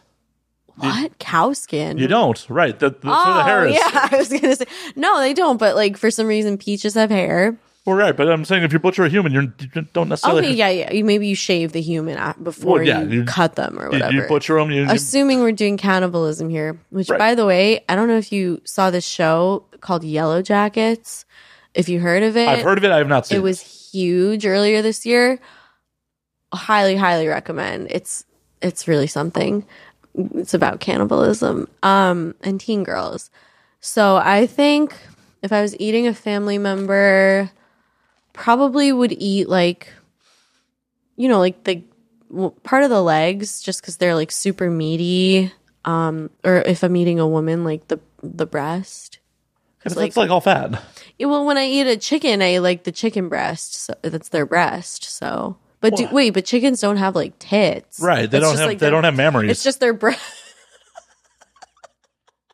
it's just they're not bre- mammals. They don't they don't have they don't have mammary. So it's glands. just their breast area, Yeah. Ti- like the chest area. It's called Yeah, the, the- chicken breast. They're calling it chicken breast, but it's chicken, Why isn't chicken it- peck. but Because oh, you can't call it a Chicken peck. peck because chickens peck at their food. Like you can't call it chicken. right, but why isn't it called the chicken chest? It's just like why the breast? They have to make everything fucking perverted.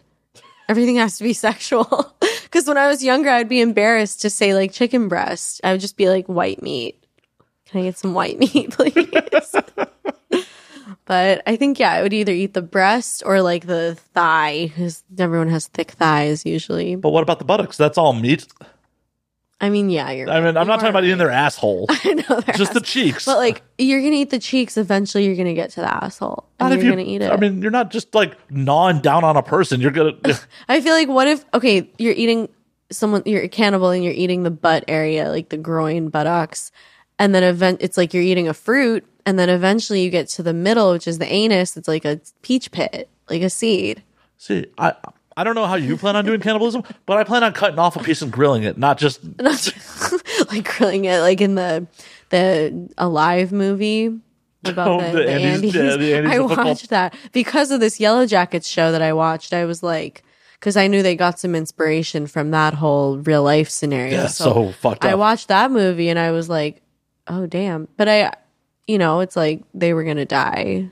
They a lot of them did die, so they needed to eat the bodies. It's not they did not kill people and eat them; like they were long dead. Well, in the dramatization, who knows what happened in real life?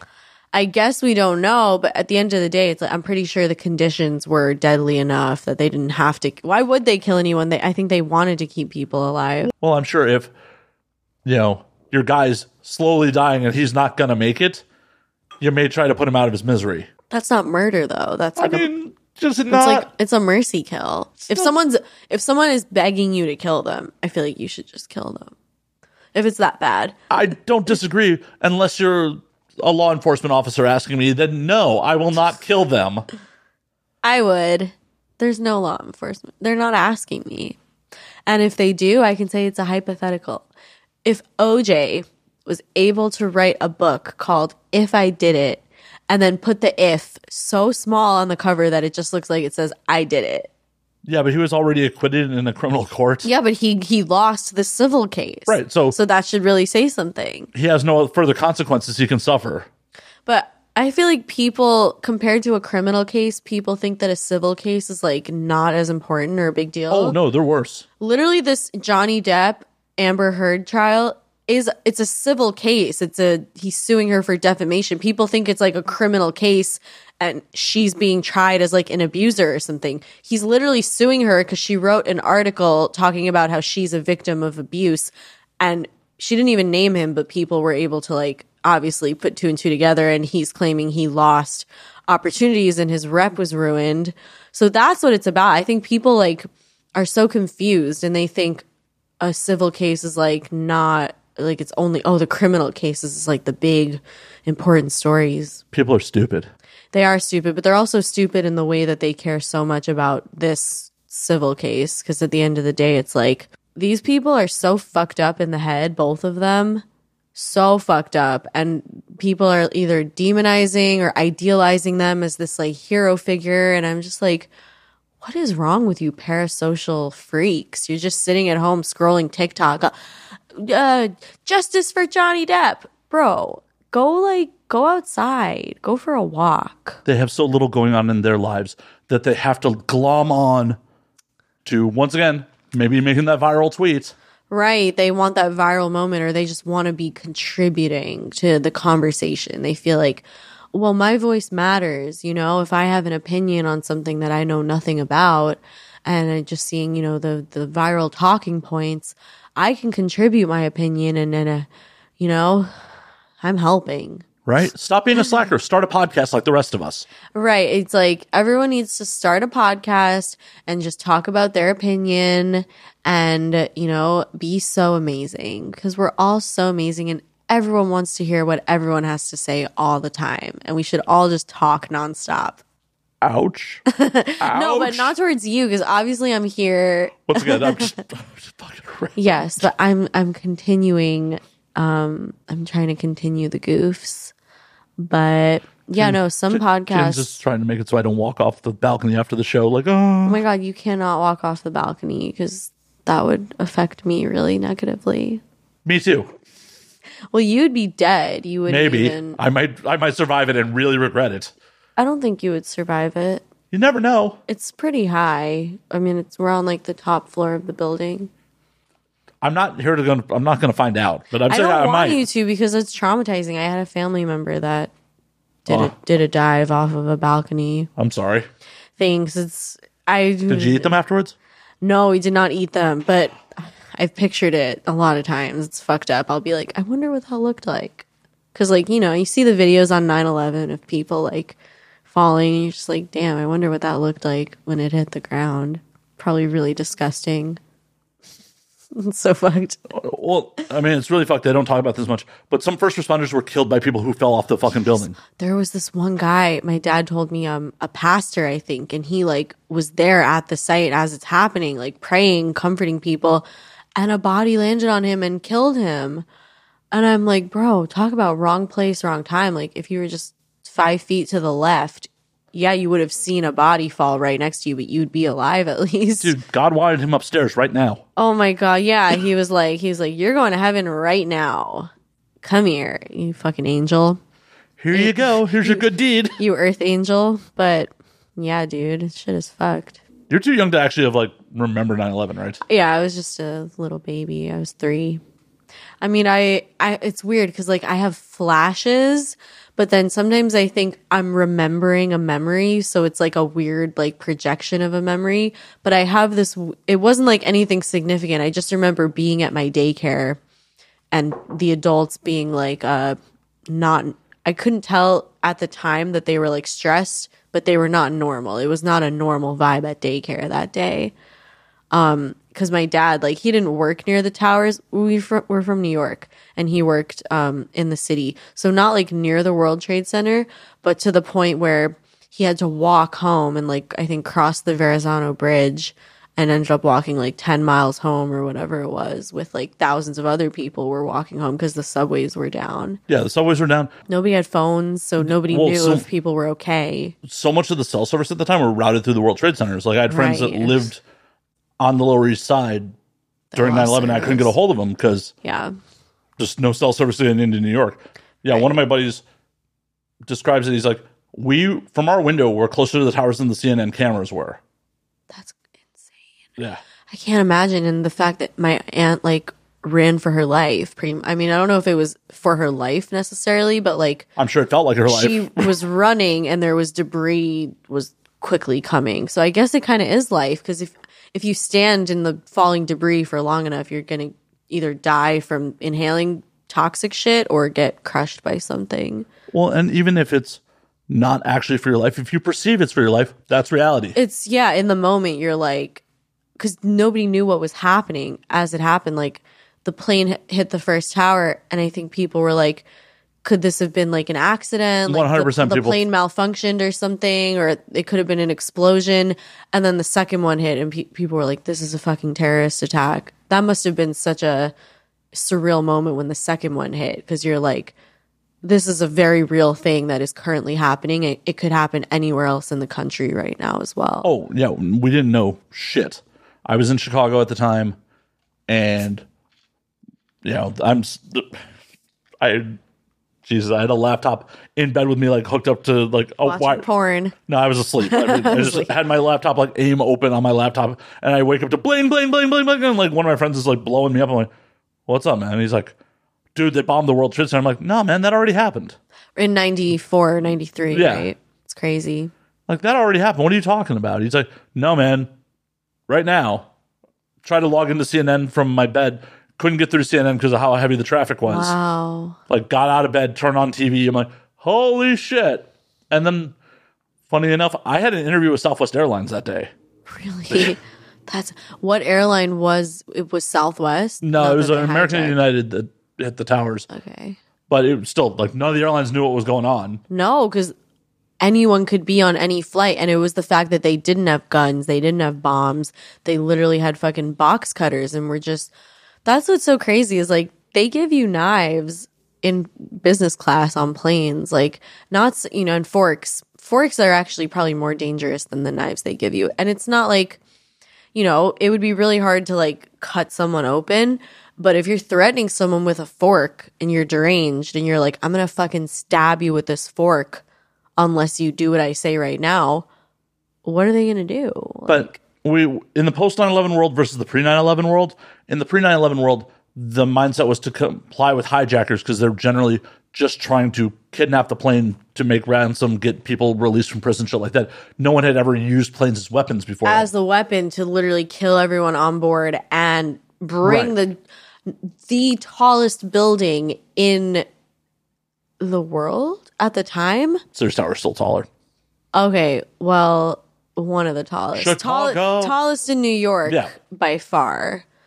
Oh. And they literally were like, just the fact that like fucking people like came up with this plan and they were like, we're gonna get on these planes and we're gonna fucking die for this shit and we're going down. And Right. so is everyone else. And it was the only person who ever possibly fathomed doing something like that pre 9 11 was fucking Tom Clancy. Apparently, a Tom Clancy novel, like some terrorist did that shit pre 9 11. That is so weird. It's almost like it's just crazy that nobody like ever thought of that before and now it's like and it's like there weren't that many school shootings before there was a couple before Sandy Hook in this country. Like There were a lot. They just weren't as they weren't as often televised. televised, but I mean there's Columbine was in '99. Yeah, and Virginia Tech was a thing, but I do I feel like after Sandy Hook, it just became like a trending thing. Like Well- there's been so many in the past decade since then. Also more Sandy than Hook- ever. that is the first one, like at least in popular memory, where like young children were the targets. It was babies, yeah, and it was the amount. It wasn't like two people. It was like 20 kids died, 6 adults died. It was just such a crazy situation and yeah, like you said it was children. So Right, whenever it happens in a school with kids, it's like it's just different. right. Columbine, they were going after their high school peers that you know. I'm not. It's not justified. It's not right. But they're going after their high school peers that they perceived as They bullying. feel yeah, they felt wrong. Well, they were Had felt- mentally deranged, but they felt, felt that wronged them. by life and all this shit. And same with. Virginia Tech. 23 people died during Virginia Tech, but he was going uh, after other fucking college students that he had felt wronged him and whatever. Right. Sandy Hook was, was just literally like- just some fucking insane person that killed his mother and then immediately went to a school that I think he either worked at previously or he attended previously. But if he had just- attended it like 15, 8, 15, 16 years earlier, Right. It's you think he did work there or something. He had some type of connection to them currently, but that was just such a bizarre situation. I was in high school at the time and I just I never could have I just saw Kim Kardashian tweeted like, "Oh my god, praying for Sandy Hook." Never could I ever have imagined that it would turn into such a wide phenom that school shootings would just be such a common thing that when I hear about 10 people dying, I would not even like like be shocked and just be like, "Yep. It's the next one. Here we are."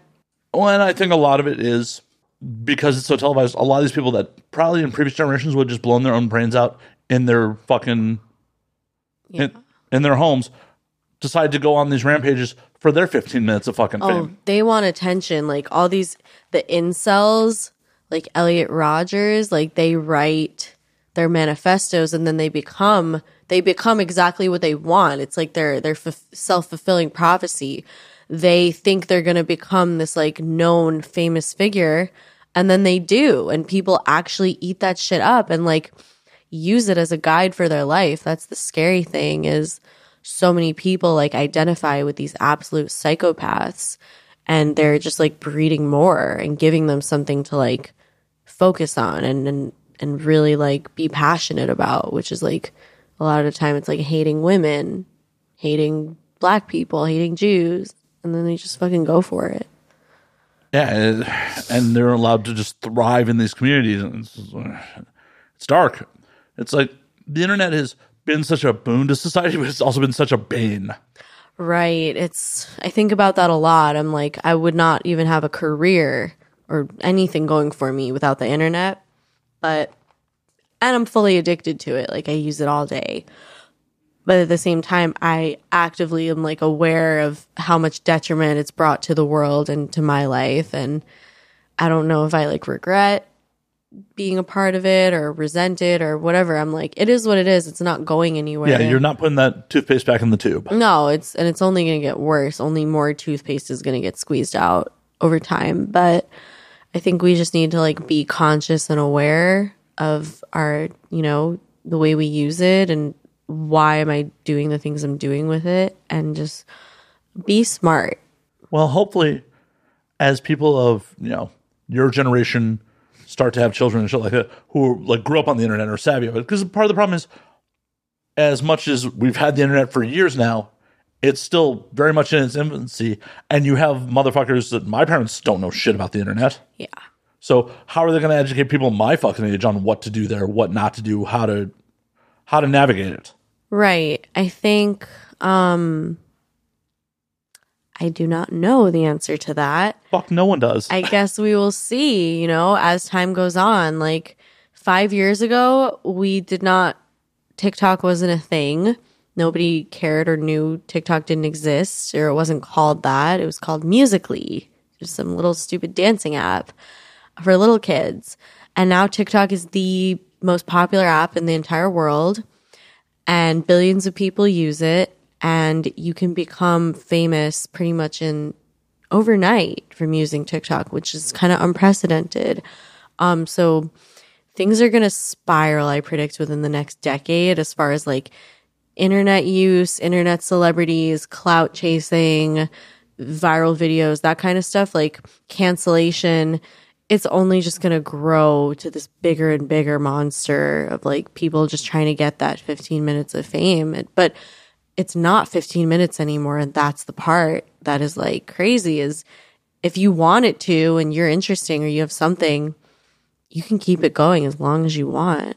You can, but and the other downside is once it's on the internet, it's there forever. Forever. So it's like it's like almost like a curse that you put on yourself as like a content creator because you keep feeling this pressure like you have to put out more and more new content and then that same some of it is kind of like, you know, useless or like a dud and you're just putting it out to put it out. And that same content that you're like, why am I even putting this out? I'm just putting it out to do something is the shit that's going to get you fucking canceled 10 years from now when people are like, oh, we can't say that anymore. And you said that a decade ago on your podcast. Don't um, worry, Jen. 10 years they will come for you for what you said here today. Don't worry. I really hope so because look, to be frank, if we're living in a world 10 years from now where there are people who do not agree with things I said, then I don't want to be on this earth and I'll just fucking go on my way. Oh, I'm sure I'm sure there'll be people who don't agree with what you said today. Of course. Of course there dude, I'm talking to those people. Those are the people that I fucking am so irritated with cuz it's like look, you don't have to agree, but just don't engage with it. How hard is it to just not pay attention to stuff that you don't like. I do that like I find myself sometimes because I use Reddit, I'll go on some of these subreddits about a particular person or thing and it's all hate. And I'm just like, do you some people really sit there daily and go over all the reasons why they hate somebody and just putting a lot of effort and passion into actively hating someone. I find it so weird. Just don't look. Just look away. Well, I agree. And you have finite time on this planet. I was talking to another podcaster about one one star reviews. Like, literally, you want to spend your finite time on this planet to shit on the free entertainment I am providing for you. Yeah. If you don't like it, walk the fuck away. Right. Why are you going to try to negatively affect other people's outlooks? Why is your opinion so fucking important that other people should not even give a show a chance? Right. After the people that you know have spent hours creating this, editing it, whatever. And I'm not just talking about my podcast, any fucking YouTube podcast, whatever content creator, just fucking walk away. Let them continue to make their fucking shit. I completely agree. I think, like you said before, as long as nobody's harming anyone and what they're doing, just let people do what they're doing. But when I see stuff that's like harmful, you know, like cults, certain religions that are very oppressive. I do have a problem with it personally. That still doesn't mean that I'm going to like do something about it, but I'll talk about it. If nobody's harming anybody, then you're just being a fucking hater. Like, look, you can have your opinion, but certain things, it's like, I don't know, just don't dampen someone's spirit. We're all just trying to get by here. Well, and also, who the fuck do you think you are that you're right? You're not Roger Ebert. Like, fucking calm down, bro. Right? Your opinion doesn't matter. That it's not two thumbs up. Like, I don't care. I genuinely.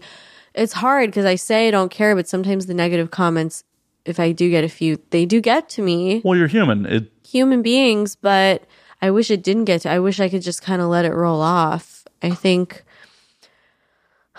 it's tough. It's like a learned skill. You have to work on it. Oh, it definitely gets easier with age. Like okay, good to know. experience. oh, believe me.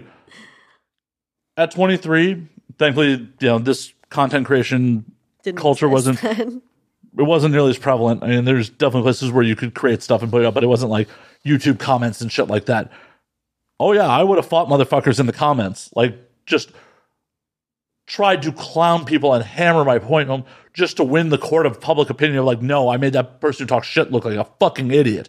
Now it's just like, yeah, I, I really don't value your opinion. I Right. I don't value it and it doesn't affect my life.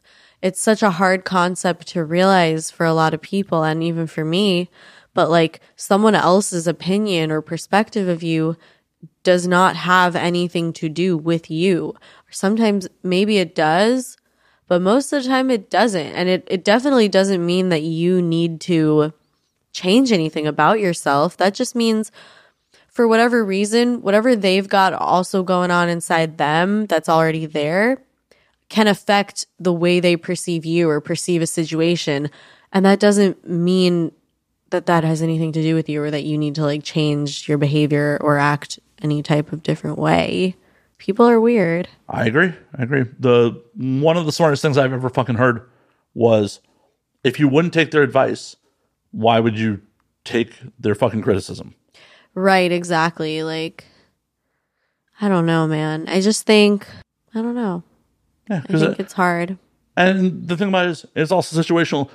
What I'd take your advice on? Am I going to take my doctor's advice on my taxes? No. No, I'm not. I mean, unless he got some like really good tax breaks, then maybe I would. But He's Doctor CPA. yeah, I mean, if he can do both, he can do both. That's pretty impressive. But But you know what I mean. yes, I do know what you mean. It's like we all have our things that we really know a lot about, and then there's other things that we don't know a lot about.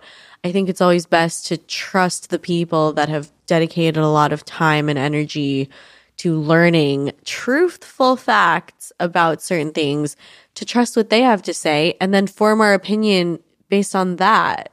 Like, I've said this in a video I made. I respect anyone's right to have an opinion. We all have opinions on anything under the sun. But if your opinion isn't based on something that is real or accurate, and it's only based really in ignorance, I don't respect it. I don't have to listen to it or, or agree with it. You can have it, whatever the fuck. If your opinion can be that it, QAnon is so real and JFK Jr. is coming back to be with Donald Trump, but it's not based in anything that would make me like there's no factual evidence to back any of that up to where I would believe like okay this could be plausible there's nothing so it's like you just need to judge accordingly I think I agree. I wholeheartedly agree. right I, fucking you. Goddamn.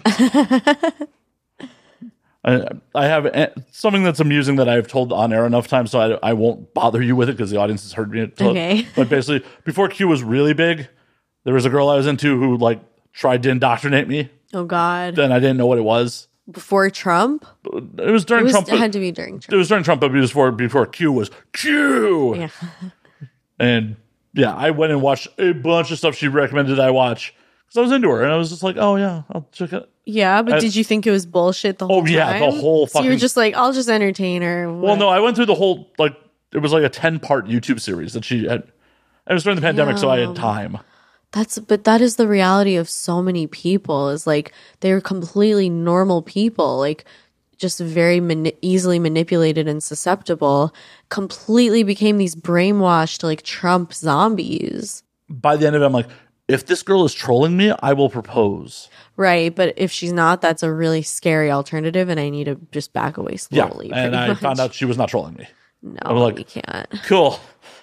Yeah, no, it's like, and I actually, I'm not scared. I feel bad for people like that because I just feel bad for anyone that gets uh, manipulated into a cult because a lot of the time they don't think it's a cult. They think it's just a community of like minded people that are agree with each other and helping each other. And a lot of the time it's based in like these positive uh, Well, yeah, like, situations. In theory, in theory, Q is all about saving the children from pedophiles, right. which is a admirable goal. I don't think anyone who has a conscience wants children to be fucked by adults. Right. The thing the thing that's so weird is like the people that are so like anti pedophile and they're like, we need to save the children.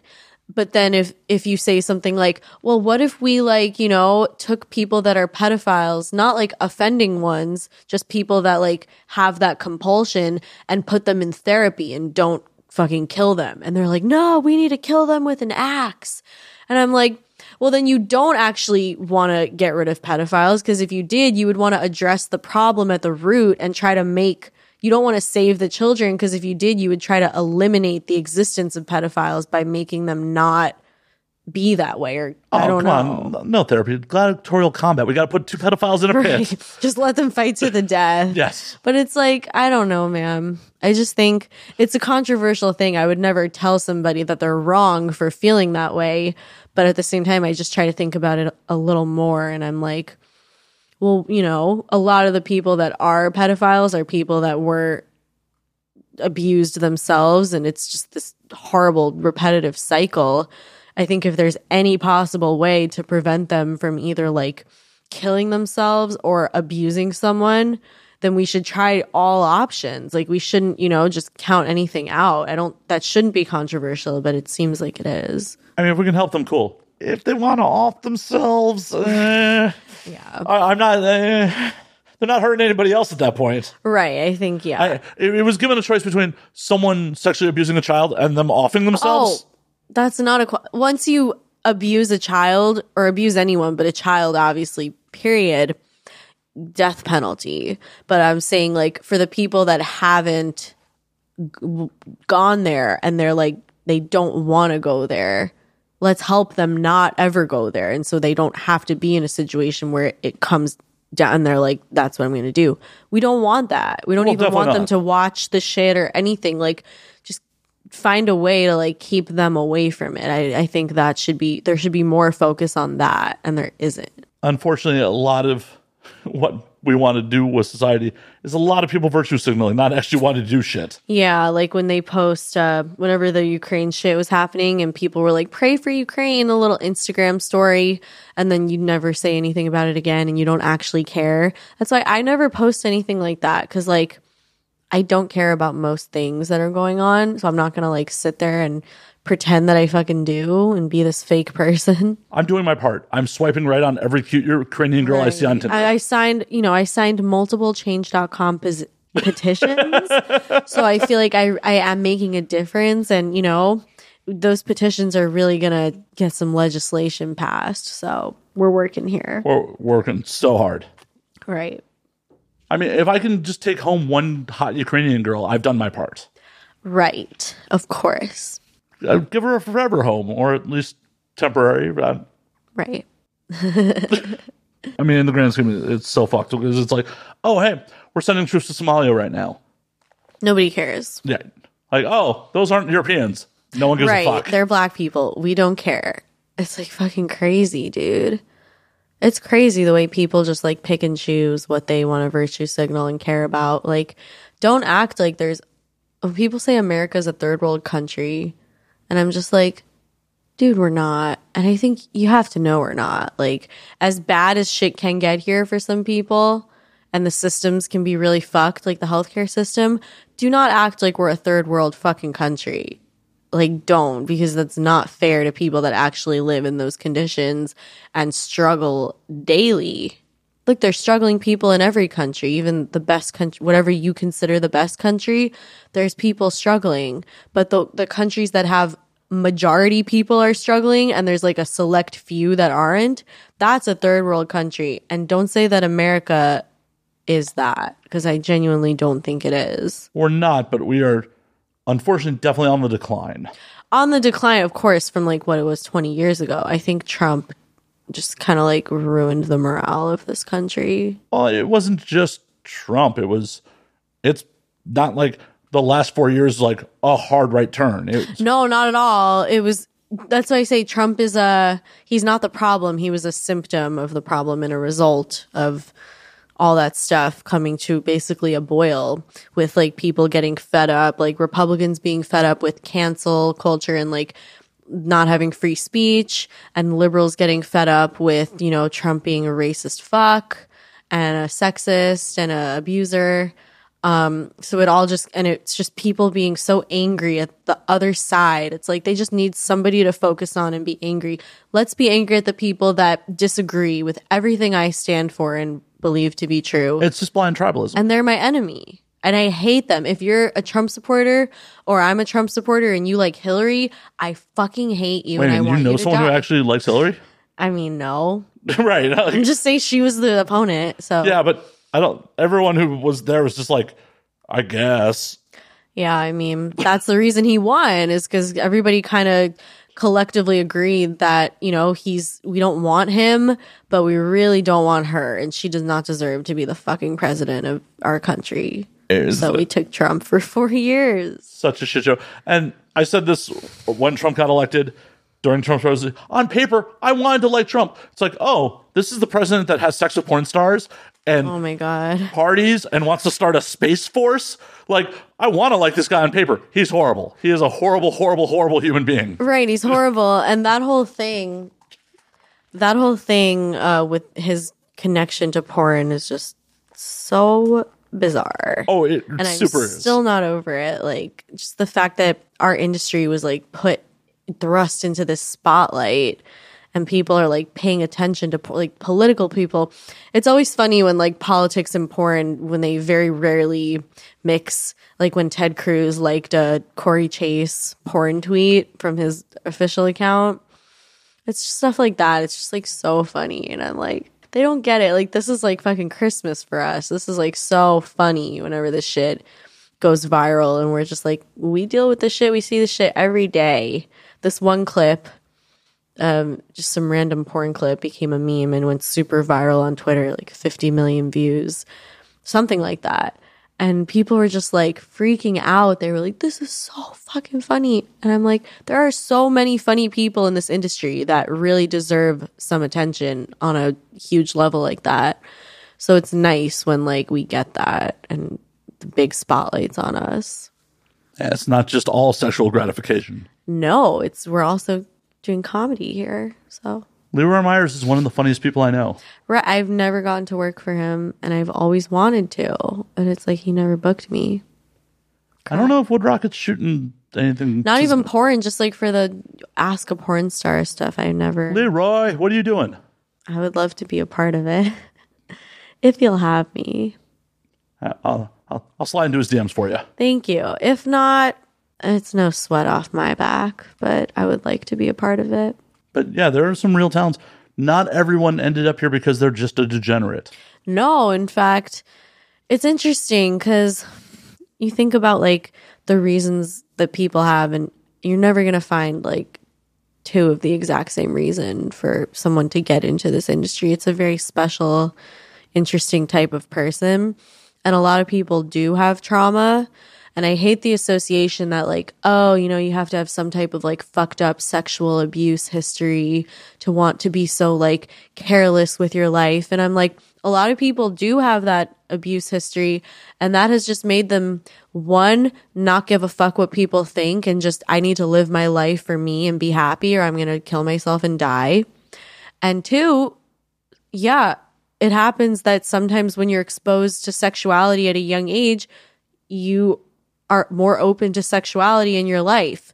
That's a thing that happens. That doesn't mean that it's not like wrong or dirty. Once you're an adult, you can't control how you feel about your sexuality. If you want, if you're hypersexual, you want to be open. Like, it is what it is. I don't think, you know, I've had stuff that went on in my childhood that I don't want to think about or like thinking about. And I don't, it makes me uncomfortable that people would like be like, oh, well, if they found that out, they'd be like, oh, well, that makes sense that she's in this industry. Yeah, but at the end of the day, your local post office is probably filled with the same percentage of people with so dealing with similar traumas. It's like, and even if it is like a higher percent of people with issues like that get into sex work, so fucking what? Like, who cares? It just is what it is. I think a lot of sociopaths work in the stock market because they don't care about fucking people over. That's just people with sexual trauma want to do a job that is sexually freeing.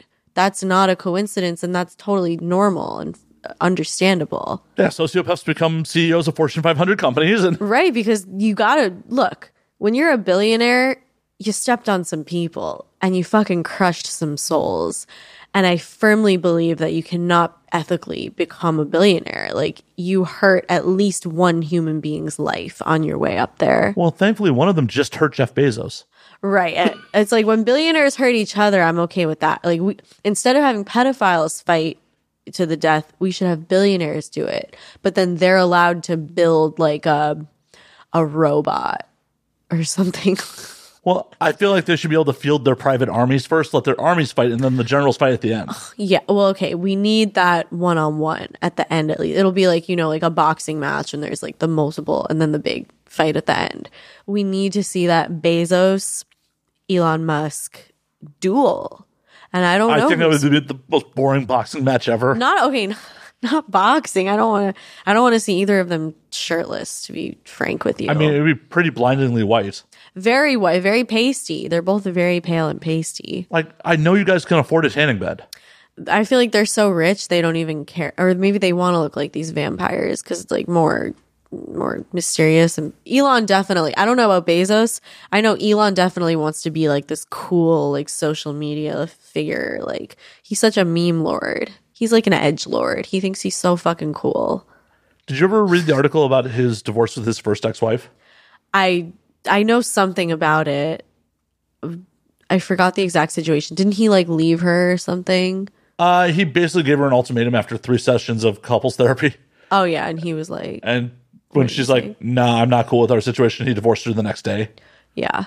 What was wild to me was like, and, And they by had her kids, testimony, right? They have five. kids, five kids together. Holy fuck! And now he has two kids with With Grimes, who- Grimes. who he won't even support her career. No, but also like if I was her, I would not want him publicly supporting my career. I think she's totally fine with just being rich. I mean, she talked a lot of shit about him not financing one of her albums. Oh, oh, not financing. Oh, poor you. You need to find your financing for your album from somewhere else, not from your billionaire baby daddy. I don't know. I think that shows he's pretty shitty because he doesn't give a fuck. right, yeah. like if I if I was a hundred thousand thousandaire and my significant other wanted to do something to- creative, I would pay. Yeah. yeah. Well, he could easily pay, but yeah, The I fact guess- that he won't, it's a character thing. I mean, I guess yeah, he's just a dick. But also, like, she had another kid with him. They're not together right now, but they have like a newborn baby. yeah, they have two math problems together. They literally had another, and nobody even, I don't think she was even going to be public about the second baby. The only reason that people found out is she was being interviewed in their home or something, or in her home. And the reporter heard a baby crying upstairs and then heard Elon's voice talking to the baby.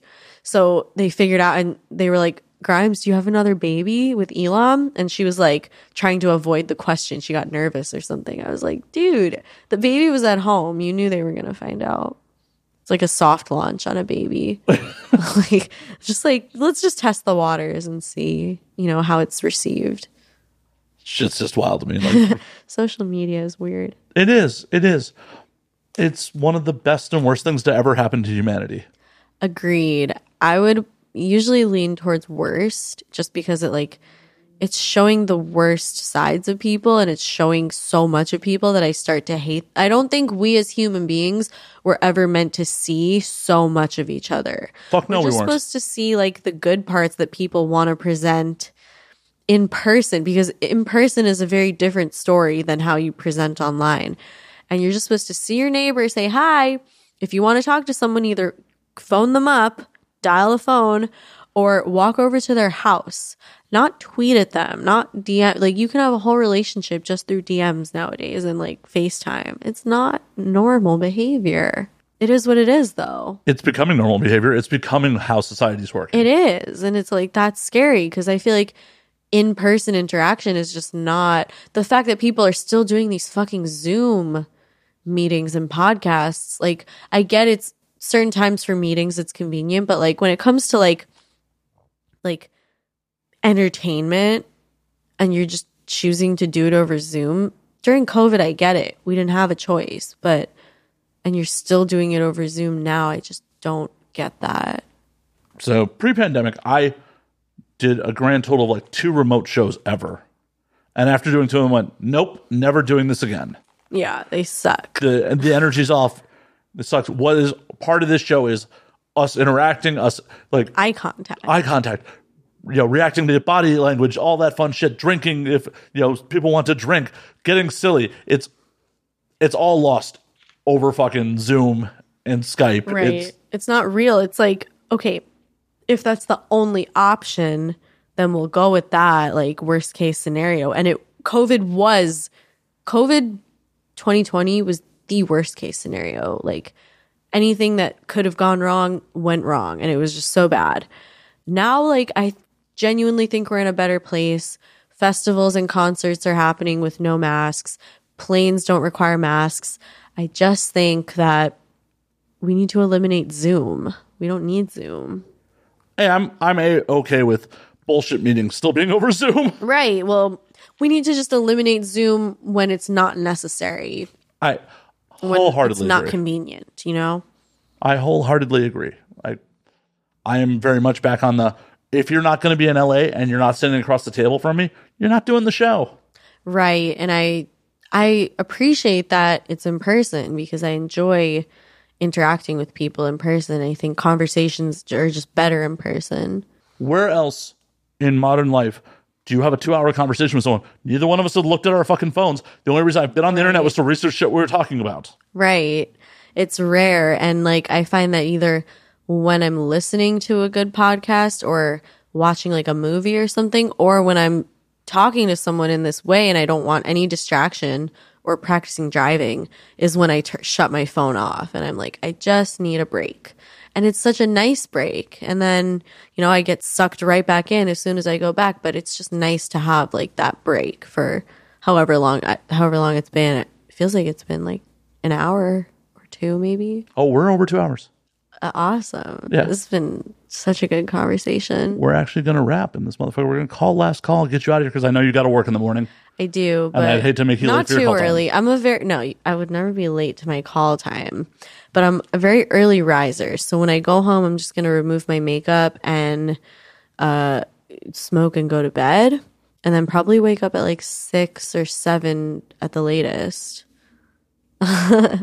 That's just my internal body. You're a better person than me. I probably won't go to bed till 4 a.m. That's insane to me. Like I get such bad anxiety if I'm awake till like one past one. I'm like, oh, I'm gonna be awake because I can lay awake all night. I have really bad insomnia, so I need to do my routine where I like get really high, drift to sleep, fall asleep on the couch, wake up at any random time, then immediately go to my bed and sleep again. I have to do it that way, or else I could. If I look at my phone, I shut my phone off at night. I don't look at it because if I do look at it, I won't sleep the whole night. Doom scrolling is real. Too real, a little too real. Well, on that note, let's call last call on this motherfucker. Let's get you out of here, Jane. Thank you so much. This was such a fucking blast. It was a pleasure. Where can they find you on the things? Um, so my Twitter account is Jane Wilde Triple X. It might be shadow banned, so you might have to type the whole word, but it's the account with a large amount of followers. Um, my Instagram is backup okay, letters okay, Jane. Um, my YouTube is just youtube.com slash Jane Wilde XO. Have like eight videos uploaded, uploading like about once per week if I can. And my OnlyFans. If you find all the other stuff, you'll you'll be able to find my OnlyFans quite easily. So we'll leave it at that. Hell yeah. Hell yeah. And slide into Lee Roy Myers DMs. Be like, get Jane on Ask a Porn Star. Get Jane because I want to talk. I have a lot of interesting tidbits. Tidbits. And as always, you can find me at Matt underscore Slayer on Twitter, Matt Slayer on Instagram, Matt F and Slayer on Facebook, twitch.tv slash Matt F and Slayer. You can go to the Patreon and support this show at patreon.com slash Matt Slayer. And you can find the podcast at and Now We Drink on Twitter and Now We Drink underscore on Instagram. And until next week, drink up, motherfuckers. Drink up.